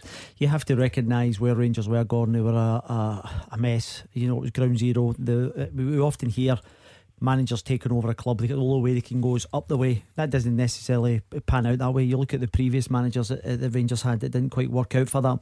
But I think they have to commend the board. The board have actually seen something in Steven Gerrard over the course of that couple of years, even though they didn't win a trophy, and they've backed him in the summer again. Now he has been financed. I think the recruitment. I think Ross Wilson coming in is another bonus because when you look at the players that they managed to uh, accrue in the summer there. They have really done some good stuff for Rangers, Gordon. So I think everybody at Rangers have a plan. They know exactly where they're going, and I think if you're a Rangers fan out there, I know you must be buoyed by what you're actually seeing. It's obviously not been plain sailing, Mark. We mentioned the. I think he's competed for seven trophies, hasn't won any yet, and David, David's saying that that you know it was always going to be that way. It was always going to be a bit of a process. Um, I'm sure loads of Rangers fans wanted the trophy sooner. And when you look at the way that some of the cups have ended, that, that would be a disappointment. Hmm. But to, the, the strength of the squad is it safe to say that you can't you can't recruit that overnight and when you look at the Rangers squad no disrespect to the guys but the teams that were losing 5-0 in the games that, that David mentions very very different squad to what he's got now Oh, 100% a different squad, and it does take time to compile a squad that is used to the, the league and the surroundings and used to each other. Uh, and it's quite evident that Steven Gerrard uh, and his coaching team have assembled that for this season. But I mean, I, I would argue the point that the uh, Rangers fans knew it was going to take this long to get a trophy. I still think with what Steven Gerrard recruited in his first couple of years, he should have at least had some sort of silverware. Um, and it has been a slow burner. And uh, Alec the Rangers board, play a huge part in this because they had a huge decision to make if the league continued and Celtic went on to clinch it in May. But they stuck by him and it's the right decision because he went away and he's got things right and huge credit to him because it's a tough job from where Alex said it Rangers were at ground zero no doubt about it and it's taking time to rebuild but Rangers fans are enjoying what they're seeing at the minute. There's no doubt about that. I, I actually agree with Mark in terms of the the cup competitions. I think Rangers will be disappointed they haven't picked up silverware. Gordon, I think mm. the opportunity to get the League Cup this year, but we yeah. Celtic being knocked out, because I, I suppose yeah, over over hauling Celtic in the long run for a league is one totally thing, different thing, but, yeah. but going out of cups to um, Aberdeen, Aberdeen, previously, yeah. Hearts, and so on. Yeah no matter where Rangers were in that building process, they should have been able to avoid that. I, I, I, totally agree, and that's the reason why I agree with Mark. But if you're t- specifically to the the title, the championship, then that is a longer haul. So you know you have to build up the personnel, and I think that's I've, I've said time after time. The personnel, seven internationals, full internationals on the Rangers bench today, and that is the difference for me. it doesn't matter internationals, Alec, because you look at Celtic and you can argue the point that oh they've got five million pound players on the bench who contribute nothing. It's what they contribute when they come on, and the recruitment that Rangers have done since the start of the season yeah. has been excellent. It's a fair point because we live in a, city where you're always going to compare, and at the moment, it's, it's, the Celtic fans don't care if Shane Duffy's an international, Vasilis yeah. Barkas is an international, Albian Ajeti's an international. It's what does that mean when they get on there? Yeah, exactly. It's, it's about getting on there and showing what you can do and, and producing the goods. And just now, Rangers have got that down to a T. Now, Mark said that he barks. Ba- uh, uh, he barks? Barks, yeah. uh, the backing of the board for Steven Gerrard was correct. I think that the backing of the board was brilliant for Rangers because he's given them the tools to go out there and overtake Celtic just now with the players and the money that he's been given at his disposal, and he's used it brilliantly. Right. I don't think David anyone anticipated a gap of this size at this stage in the year. So how, how does this play out from here? What does the the next couple of months look like at the top of the table? Listen, I think to be honest, I think if you ask uh, any Rangers supporter, goes as long as we, we win the title, that's that's all that matters. I mean, I, Mark Wilson's right. It goes obviously, you know, he's talking about the cups, kind of that kind of thing. Listen, the only thing that mattered for us was getting getting a league title back, and hopefully, you know, the way things are going, um, want to tempt. Hopefully, the way things are going, we're going to get it back. The only thing I would say as well is, you know, he's made us a force in Europe. You know, I mean, uh, even there was times when you were watching European games, you were you'd be panicking, but just the way he's got his playing, you know, we, we feel you feel confident. It doesn't matter who you're playing, you kind of feel confident under him. Um, but you know, as well, it's it's, it's the whole the whole club seems a lot more professional with him. Even his interviews, he's t- to me, you know, he's he's brought he's got the hopefully he's been bringing the good days back to Rangers, but. It's you know it's massive and it's it's going to be um, one hell of a party. All right, thank you very much, David in Newton Mearns. We've managed to make contact with the Outer Republic of Wishaw, and we will try and speak to Davy. He's back on the line. We'll get him next. The games are over. The talking begins. 0141 951 1025. Clyde One Super Scoreboards Open Line. Approaching kick-off in the first of the Betfred Cup semi-finals. We'll go back to Hampden if we can uh, for another recap of the teams. The guys are in the studio waiting on your call though. So let's bring in Davy, who's a Motherwell fan from Wishaw. What's on your mind tonight, Davy? Hi, partner. How are you doing? All good. Uh, what um, what's on my mind is obviously we only playing too well. And reading for the press speculation, a couple of forums on the internet, Declan Gallagher, our club captain, wants to go to Celtic. Uh, my viewpoint on it is, is that if he's wanting to force the move through to Celtic, we should cut him loose and let him go now. If Celtic are prepared to use whatever they're going to use for him. Uh, just want to know your thoughts on it, panel. Uh, yeah, well, this situation with the contract, Gordon. So he, Graham Alexander said that he's spoken to Declan Gallagher. Um, he's out of contract in the summer, but an extension could be triggered if he plays a couple of more times. Mm-hmm. Now, the Celtic thing, I, I, I, don't know if that, that's a concrete offer. I don't think there's an offer there necessarily, and people are um, maybe getting a bit ahead of themselves. What do you make of the overall situation? Davey wants to kind of cut the losses, so to speak. Um, that's very hard. I think um, Graham Alexander was quite right to sit his captain down, have a chat with him. As a manager, you get a feel for a player, you get a feel for his commitment to the club to the end of the season because he's going to need every good player he's got, Gordon. We're fighting relegation here. Let's not get uh, away from this. This is a massive few months coming up. Massive starting on Wednesday night up at Ross County at Dingwall. Uh, Declan Gallagher, I do not, unless I'm wrong, and I could be because I've been wrong a few times. I just do not see the Celtic interest. If you were asking me, would Celtic take Declan Gallagher from now to the end of season in loan? Yeah, probably would. I think he'd fit the bill. Long term, I don't see that happening. I really don't. Um, so Graham Alexander will have a good feel of sitting down, looking him in the, in the eye, and saying, "Right, what are we going to do here?" Because it's important to Graham Alexander as well. He's up here, a new manager. He doesn't want to be relegated. Doesn't want, doesn't want to go back into the championship. So I think he's got to put his trust in his player. Uh, Declan Gallagher's a big player for Motherwell. He's a captain, and I think right now Motherwell need all the big players they can get. Yeah, same bomb on the table, Gordon. But uh, going to Celtic on loan's not going to happen. I know that for a fact. Because why would you give Celtic your you you're captain mm. of the club for nothing? So if he's no, I never said he was. Go- I'm saying if How it was an, what then? If it was an option then I would see the point Celtic take. I'm talking long term. I don't think Declan Gallagher's uh, going to end up at Celtic. No, near the eye. I can't see it actually happening. But it's a, it's a predicament that Graham Alexander mm-hmm. needs to get on top of. Gordon, he's only got what, about ten days to the window closes, so they have to get on top of that, and they have to get the commitment. It may even be play to the end of the season, and will waiver the year's extension because clearly he's at a dilemma now. Yeah, I mean, David, did you see the game today? I never seen the game the day, uh, but I've, followed it on mm-hmm. the forward bits and balls differently. But my big problem here is with Declan Gallagher. He's a good player. He's obviously representing Scotland. But it's seeming to me as if he's a player that doesn't want to be there, especially with the what we're going through now. I watched the open game of the season at Ross County on the tail. I thought to myself, this doesn't look good. We're in, a, we're in a proper relegation battle, so we need all the players that we can get who want mm. to be with the club if we've got a player there who's a club captain as well, is even though I don't know whether he's came out to sell and said it, but it's certainly been in newspapers, it's certainly been the speculation yeah. he's want, he wanted to move to Celtic. For the club captain to turn around and do that, especially in the position we're in, I, I personally don't, I don't want him there anymore. No, I, I, so, David, look, I, I disagree with that, right? Because let's be honest here everyone, he's a Celtic fan. He's come out and openly admitted, I'm a Celtic fan. Would he love a move to Celtic? Of course he would. There's guys out there playing with other clubs that are maybe Rangers fans and would die for a move to Rangers mm. as well. That doesn't that doesn't mean he's not committed to Motherwell just now.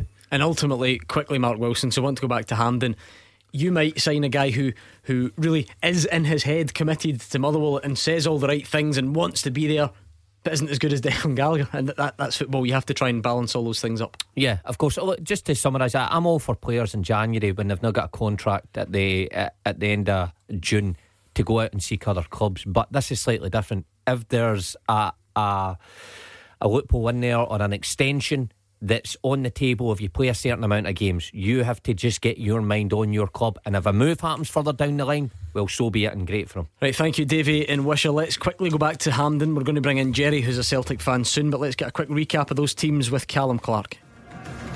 Well, I can only just about hear you because the tunes are absolutely banging here at Hampden Park. The teams are now now out on the pitch. Two changes for both teams. For St Johnstone, looking to make their third ever League Cup final. They bring in Craig Conway and Murray Davidson, dropping out Craig Bryson and Melamed. And Hibs, also two changes. Marciano in, also coming in Chris Cadden, his first start after making his debut last week. The two to drop out, Macey and Hallberg. And again, as I mentioned earlier, big news for Hibs fans. Scott Allan, five months out of action. He is in the matchday squad. He starts on the bench this evening.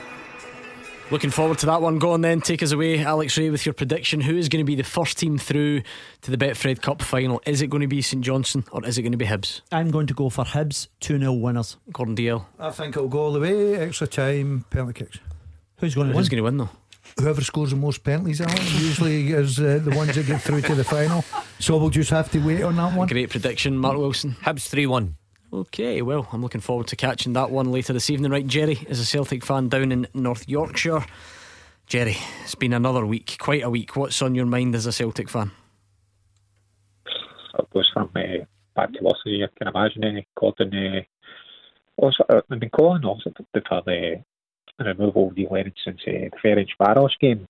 And uh, I, I think every one of your guys on the the, the pundits from the professional football would have been in the, the professional football.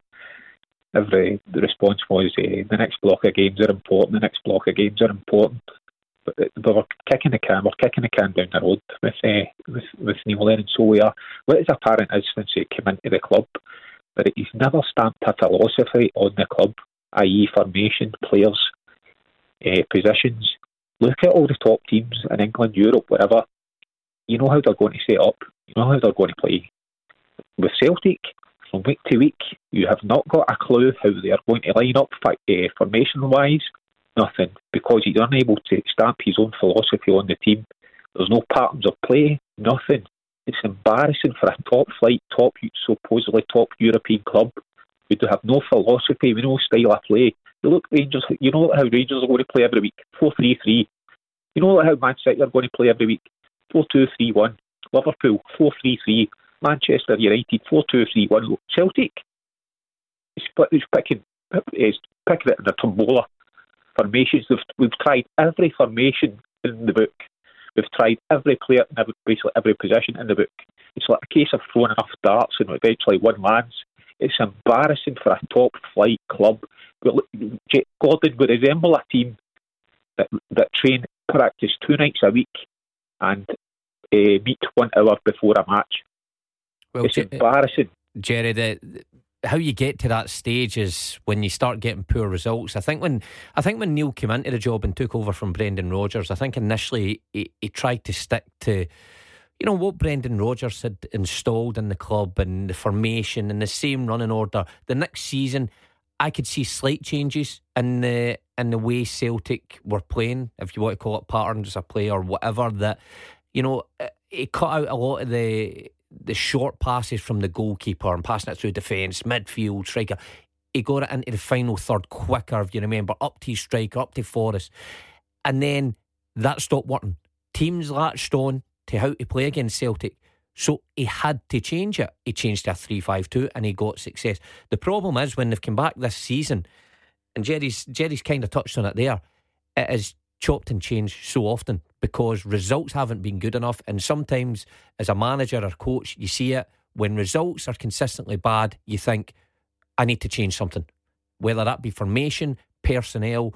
And Neil's done that this season. It- you know, there has been games that we've got the starting lineup, the names, and we go, how are they going to line up? I think it was even last week that I thought they would line up um, a 3 5 2, and, and Daz says it was a 4 2 3 1, which it turned out to be. So it has been slightly, you know, here, there, and everywhere. And, you know, it, there's a bit of uncertainty about that uh, round about the club. And I think players do like to know a, a certain style of play. They know where they're fitting in. If one drops out through injury, somebody comes in and replaces them.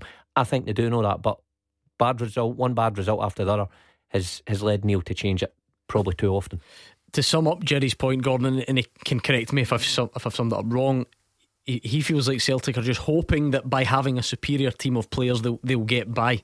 Is that would that be a fair accusation? At this moment in time, it looks that way, Gordon, but I think that's been a bit unfair in the, the management team and the coaches. I think they do put a bit of work into it. Uh, of course, they do. Um, I thought they stumbled onto a good formation. I thought, as Mark said, the 3 5 2, Edouard Griffiths up top. I thought they looked a real dangerous outfit. For some reason, May through injuries and Griffiths been out again, it chopped and changed. There was no stability to it. Uh, players were just getting played out of position and it just didn't work. The results were getting worse, the confidence was getting worse. Uh, I totally understand. Jerry makes a lot of good points about it because you do. You, you, you watch Rangers today, you know exactly, even their substitutions are like for like. Everybody knows their job, their responsibility. They're scoring goals regular from set plays because of their movement. They're working on it. Where if you look across the city, Celtic are getting criticised now for amount of goals they're losing yeah. from set plays. So I just thought that the three five two for Neil was successful, but obviously with problems that's chopped and changed and it's not worked.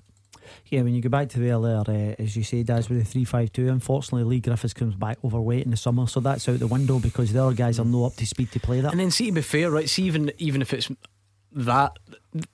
Which three defenders have, have played no, a part? I, I, what fullbacks can you rely on? Is the midfield functioning well? So there are there's a lot that's gone into Celtic having to change formation, isn't there? Thing we said today, Roger Hannah says it was multi layered. The the actual amount of goals are conceding from set plays, the the style of play.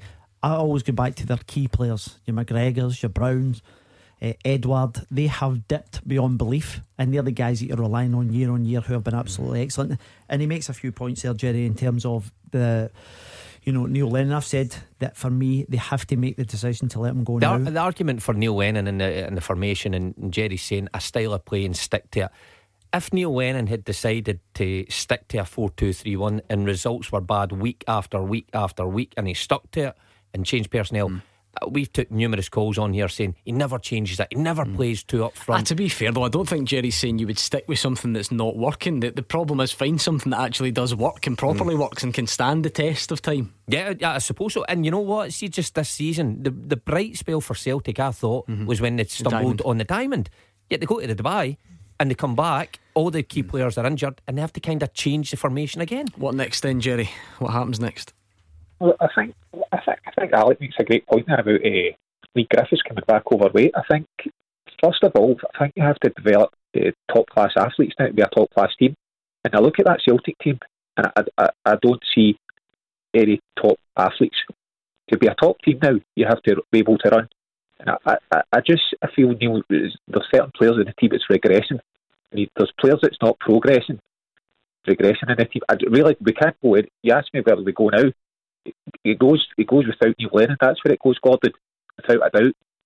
And uh, I think we've just obviously got to to the to the future now. And I just I think there's a total restructure in the full football club. We've got Peter Lawwell acting like a director of football, and I think uh, I think we actually need a proper director of football and a proper head coach because there's not there's not enough there's no not enough work, proper work getting done at Lennoxtown. All right, thank you, Jerry. I mean, in fairness, I'm I'm sure Ryan Christie is a proper athlete, and Kristoffer Ajer is a proper athlete, and so on. It just there's a lot there's a lot going on here. Um, so I don't, I don't think it's anything to do with athletes now because the, well, the, the, the Griffiths example. Yeah, but well, Griffiths is a different proposition because the manager left him back at home. But when you look at these guys, they're playing 40, 50 games plus a season. You know, they're internationals, they look after themselves, but the actual current form's poor. Right, thanks, Jerry. Let's hear from Steven Gerrard. Here's what he made of today's game. I don't think there's such thing as the perfect performance, especially as a manager. You're always looking for the little minor details to improve, whether that be in possession or out of possession. But we asked the players for a 90 minute performance, and I think in the main they delivered that. I thought we looked really dangerous from start to finish. Played with a real urgency today. Um, worked ever so hard out of possession and done all the right things. And in possession, we played some lovely football. We looked dangerous throughout. We could have had the game won in 15 minutes, which is how we wanted the players to start the game. Five different scorers, a couple of set pieces. I think it's about variety in our play. You know, we can't be predictable and keep everything in front of teams. We we have got to have that threat in behind. I thought Ryan Kent brought that today in abundance. Um, and when he plays with that ambition to run in behind without the ball as well as what he's got uh, in terms of 1v1 and possession wise, he, he's very dangerous and hard to control and mark. So I thought he deserved man of the match. I thought our rotation and our interplay today was really outstanding. I had the luxury to make changes, but maybe they didn't deserve to come off the pitch. But I've obviously got to think of the big picture and a big game coming out on Wednesday. I thought Alfredo was, again, outstanding in everything he'd done. And it was nice to get the players some minutes from the side. So, really strong performance throughout, especially from an attacking point of view. Right, Rangers fans, what did you make of those comments to the match? Your opinion? 01419511025. Just before we take a breather, and I can think of one guy that really needs a breather um, because we've we've got cooked mushrooms uh, on on the menu for dinner tonight because obviously like these are difficult times and we're trying to get by like everyone else. So we're not all in the same studio. We're kind of spread out, believe it or not, and trying to uh, communicate. And Mark Wilson, in particular, he's in his own. He's in one wee studio of his own, and he's roasting. And I can see he's, It is. why, why have you got that big jumper on? And it's a wee studio. He's in there himself. and Honestly, it's roasting. These these red lights uh, are actual got suntan. fire. it is burning in here. He's doing his boxers. Look at Oh my Ah, goodness, that's ridiculous. Right, we'll try and get him a fan or something. Uh, Robert is a Rangers fan. Killearn, he's coming up next. After they play, you have your say. 0141 951 1025. Clyde One Super Scoreboards Open Line. Gordon Dalziel, Mark Wilson, Alex Rae are here very quickly before we bring in Robert in Killearn. We are 12 and a half minutes into the first of the Betfred Cup semi final, St Johnstone and Hibs, and we almost had an opener. It was a, I think it was a cross really. It took a deflection. Uh, Martin Boyle's cross and it almost caught out Zander Clark. What have you made of the opening exchanges, Alex? Yeah, you have to say that Hibs are on the front foot. Gordon, uh, we Martin Boyle's looking very sharp, has a shot for the edge of the box, and uh, it's a wicked deflection. Zander Clark's floundering across the goal, but you have to say Hibs are uh, very much in the front foot. Uh, okay, let's bring in Robert in Killearn and see what he's got for us. Hi, Robert. Hi there, t- panel. Thanks for taking my call tonight. Pleasure. How's it going? Uh, not bad. Just like to say, all I've heard start of the season was, oh, Rangers will have a blip, Rangers will collapse, and the usual Rangers will get to January, and that was for a lot of Celtic fans. That was their only uh, defence when it got to October. It's okay, Rangers will collapse. I'd like to see Rangers have had their blip. We had their blip. Uh, we get beat out St Mirren in the cup. Times we've played Celtic, St Mirren, and Motherwell, and we've really struggled, but we've won. And I think today is showing that we're back in form. Today was the best one that we've really had since we beat Accies 8 nothing Ibrox. And I think we're really back in form. And another thing, I think Celtic, there's a very good chance they will be caught. And if you're Aberdeen and Hibs, you've got to look at that and say, do you know what, we can catch them. Uh, also, last last wee point, I remember when Neil Lennon get the job, a lot of Rangers fans come on and said it's the best signing that Rangers never made. And a lot of them were kind of poo pooed about it. I think it's been proven right. Uh, personally, I wish we'd keep him. Anyway, your thoughts, panel. I mean, to be fair, he, he has won things since then. I- I- he was eventually going to not win things. That doesn't mean that that's that's come true. However, um, is there an element of truth in, in Robert's main point, Alex? About the blip? So many people just kept telling us, ah, Rangers will take a blip, Rangers will take a. And, well, yeah, they still might, but we're still waiting. It's the 23rd of January and they're 23 points clear. Yeah, St Mirren would be the most disappointing thing, Gordon. From that point, I think they've got one and won seven and drawn one out of the next eight games, Rangers. So they've responded really well to that. They don't look as if they're going to lose too many games, Gordon, purely for the point of view as they don't concede goals. So. Uh, you know, I think I think Rangers uh, will feel as if they can kick on, and and when you're winning games in the manner that Rangers are, the, the Alec- confidence so high. Alec, uh, Mark and I obviously do the show on a Thursday night, and Mark's opinion is that he sees Rangers going through the league campaign without losing a game, which is a fair argument. I'm sort of a different. I think there could be one one defeat in there. What's your thoughts? Yeah, they could possibly lose one. Gordon, if you look at uh, last week's game against Motherwell, you know, there wasn't a great first half and you can find yourself behind like they did and they might not respond well, but there, there's, there's a different mentality. I, I think when when Steven Gerrard came into the post, I did a, a, a thing where a, a well known journalist and I had an absolute ding dong with him because at that point, the standards at Rangers were being so low. I felt as if they were so low, and I thought Steven Gerrard would raise the standards because when you watch him as a player, and if he could instill that in some of these guys, I felt as if Rangers could go in the right direction, and it's proven to be like that. Right, realistically, Robert says Celtic could be caught for second place. Very Is it- difficult. You think so? Yeah, well, what is it? Four points, isn't it? It's, four, point points plus and, a game in and hand. Celtic have a game in hand. Aberdeen would have to win. Uh, did they still have to play uh, Aberdeen up there? Was that not the game that they had uh, postponed at the start of the season? so if, if Aberdeen so. could win that up at Pittodrie, then potentially they can be caught. Anyone think that's realistically going to happen? I don't. Uh, as bad as Celtic are just now, I don't see that happening. No. Sorry. No, not for Cause, me, yeah. Because Aberdeen, you, you look at Aberdeen going to Ross County last week and getting beat 4 1 and stuff like that. So Hmm. uh, I just feel that Celtic will finish second. Yeah, same for me. I mean, Aberdeen are as unpredictable as Celtic are just now. Um, if it was an Aberdeen team winning week after week on a great run, you'd say, well, listen, it's certainly possible. Uh, I just think with Celtic's, uh, you know, better players, they'll they'll confirm second place. Six, six wins, Gordon, in the last uh, six wins in the last seventeen, Aberdeen. Yeah. So it, it speaks for itself. It's very difficult on that form. None of you agree, but I suppose the fact that we've spent 30 seconds on it tells its own story because it, you know wouldn't even have been a discussion Right, I was at- or even close to one. uh, You know, at the start of the season. Um, Robert, what about today? I think did you say it was the best performance since Hamilton Accies? Um, what in, what in particular impressed you? And I think particularly Ryan Kent. Now a lot of people have been saying the last few weeks always been off boil. Uh, I thought Kent was great today. I'm really of him. Got his goal. Uh, Aribo's goal. Uh, I think if it wasn't for Roofe goal in Europe, I think Aribo would be contender for uh, goal of the season. Uh, and I just thought we've got the bit between our teeth. We've realised that this is coming now, and they just didn't let it up. Now, like the last couple of seasons, I've obviously a season ticket holder at Ibrox. There's times where we went a goal ahead, maybe two goals ahead, and they've just kept that. But mhm. they've got the bit between their teeth. They're, they're not giving up, and they'll keep going to the final whistle. And I think that's shown how great we are. Robert, thank you very much. That was Robert in Killearn. Let's go straight on to Frank in Haghill. What's your point tonight, Frank? Aye, I'm still backing Neil Lennon to be there next season. Based on what? And it's shocking the way some of the pundits are wanting them out, out the job.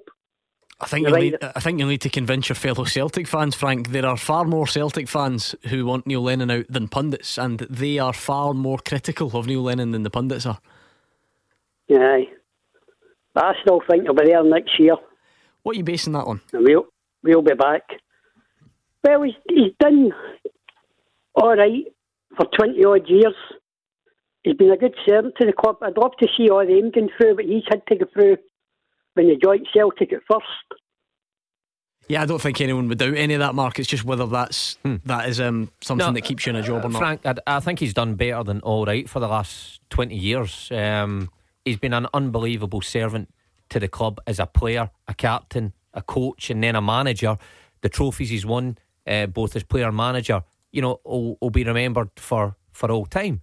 But, uh, like, I mean, any great manager or any legend at any club, there comes a time where it ends, and very rarely is that uh, of the person's own doing. I suppose you could say probably Alex Ferguson, who who bows out in glory and walks away. But unfortunately for Neil Lennon, it looks like this is the end due to the performances. He's judging performances this season and this season alone, the biggest season for Celtic and and uh, uh, years and years, and he's judging that. Unfortunately, so I get you back him. I get he did great for the club, but what, what else can you say? Just out of curiosity, Frank, because I have no problem with people backing Neil Lennon. That that's absolutely fine. But will you ever not back him? Then is is it is this unconditional, or is there ever going to is there anything that could go wrong that would make you not back him? No, I back him 210%. Well, well, I mean that. But then, how much of that is that just blind optimism? Then, if, Yeah, if Frank's admitting listen- that he's, he would like never change his mind no matter what happens. Listen, what we're watching at the, the moment, Gordon, Neil Lennon won't be the Celtic manager next year. That is an absolute Mm. certainty. How are you going to sell season tickets on the back of this? You know, that's four games in the bounce. It's, you have to go back uh, 20 years before that. Uh, oh, what an unbelievable Goal. save. Oh, he's hit the crossbar. Oh, Going to tell us a bit more about Oh, it? no, or no, no. For who? Who was it? Hibs, Hibs have had the Zander best Clark had a couple of good saves there in, a, oh. in a quick succession, and then Jamie Murphy Oh, has what's hit, miss? hit the woodwork. That's what what a miss this is. Honestly, it's to score. fr- Got from about ten yards initially, Gordon from a, a corner. It's a second Zander wave. Clark had a great save. Oh, look at that. A, a Spider Man. You just catch up, mate. You know great, what I mean? great description because I can't see it in this tiny Oh, wee well. roasting studio. To be, look, what's happened? you've is- got Ah, Painting yeah. God, do you know so that Gordon? You live next to him now. When he's putting his bins out next Thursday, have a word with him. But this is Saturday's our bindy. is it Saturday morning, yeah. His first, his first, he's got to just grasp it. What is it with goalkeepers now? Is it the knack of actually catching the ball going? Do you think Saturday's a ridiculous day for a bindy? Actually, now that I it's think about it, 'Cause you know it used to be Sunday, and they've changed it to Saturday. It's diff- honestly, the, the, the trauma op- in my op- life. Two opportunities Oh, for back Ja- to football. Two, okay. two opportunities for Jamie Murphy. He's got a gilt edged chance. Zander saves it with his feet, comes back to him. The keeper's on the deck, got to score. and he hits the crossbar with a rebound. What an unbelievable opportunity to take the lead for Hibs. Right tomorrow, St Mirren, Livy. Who's making the final in that one? Livingston. Why current form that run just, that they're just, just the form, the belief, resting all the players in midweek. Uh, but you know, St Mirren will uh, you know give it a fighting chance. I'm g- I'm going to stick my neck out here and go St Mirren. Jim Goodwin will get a result. I think it'll be difficult because Livingston are in great form. But I just I watch St Mirren. I think if they play with the energy in the middle of the park up front, I think they've got enough to win that. Jim Goodwin to do it, says Gordon Dalziel. Honestly, I think form goes out the window on the day. Uh, Livingston are probably the form team in the league at the moment, along with Rangers, in terms of the points that they've accumulated over the last nine or ten games. Um, so, yeah, look, I mean, Livingston might be favourites in a lot of people's eyes going into our game, but I've been here before. You know, I went into this game eight years ago off the back of a 4 1 league defeat uh, to Ross County, and we managed to knock Celtic out in the semi final. So, league form doesn't matter in the cup. It's um, it's a one-off game, uh, and the team that you know plays to the levels that they're capable of will ultimately be the one that goes through. Up against David Martindale tomorrow. it's good to go into a, a semi final with momentum on your side, but I think form goes out the window a little bit in semi finals and finals. Form goes out the window. You're at a national stadium, so I, I don't think form will play a big part in it. But I would much rather have form on my side going into the semi final than not having the form. But I do think it goes out the window slightly. But it's about not letting the occasion pass you by but not letting the occasion get the better of you. Now, it's trying to get that happy medium, I would suppose, with the players. But that's all I've been speaking about. Don't don't let the occasion pass you by because you are in a cup semi final at the National Stadium. It's a big occasion, but go and embrace it. Go and embrace it and go and be positive. I love that. Form goes out the window, but I'd rather have the form on my side than not. I love it. Either goes out the window or He's it box office. I I love him. get that elaborated on uh, at some point. But it is all set up. You know, it was great Yeah. to speak to Jak Alnwick last night. St Mirren don't have to go back too far to taste League Cup success. Livy are in brilliant form. Um, so St Johnstone Hibs tonight and uh, Livy St Mirren tomorrow. Looking forward to it, Gordon. Uh, get home, see the uh, extra time the penalties develop in this game, and then a cracker tomorrow. Um, you're right. I, I love David Martin. He's he's brilliant. I love his interviews, and he's obviously got the backing of his players. They work so so hard for him. St Mirren will need to be at the top of the game. Plus, in fact, forget form, forget everything. Sometimes semi-finals, you need a little bit of luck, little bit of luck just to go your way. So it'll be interesting. I think it'll be a good game tomorrow. Yeah, I'm looking forward to it as well, Gordon. I'm going to watch that tomorrow. But uh, it's just interesting watching this game out there. What an unbelievable chance here for Jamie Murphy to break uh, the deadlock. Have you still not seen it, Mark Wilson? It is an unbelievable chance. He's on the Oh, floor. great. I'll, For- I'll for get it in the Murphy. highlights You tomorrow. can see it later. Yeah. We're all s- spread out all over the place in here trying to trying to make do. Um, but it is still goalless at the National Stadium, St Johnstone and Hibs. And like we say, Livy and St Mirren going to do it tomorrow and hope that one of them, uh, well, one of them will get into the, the Betfred Cup final. And uh, always an interesting incentive, Alex, when you've not got one of the big teams. It's Yeah. not often we have that at this stage of a, a national cup competition. The four managers will think they've got a great opportunity to go on and win this. You know, as I was watching this game pan out the now, it's 24 minutes gone.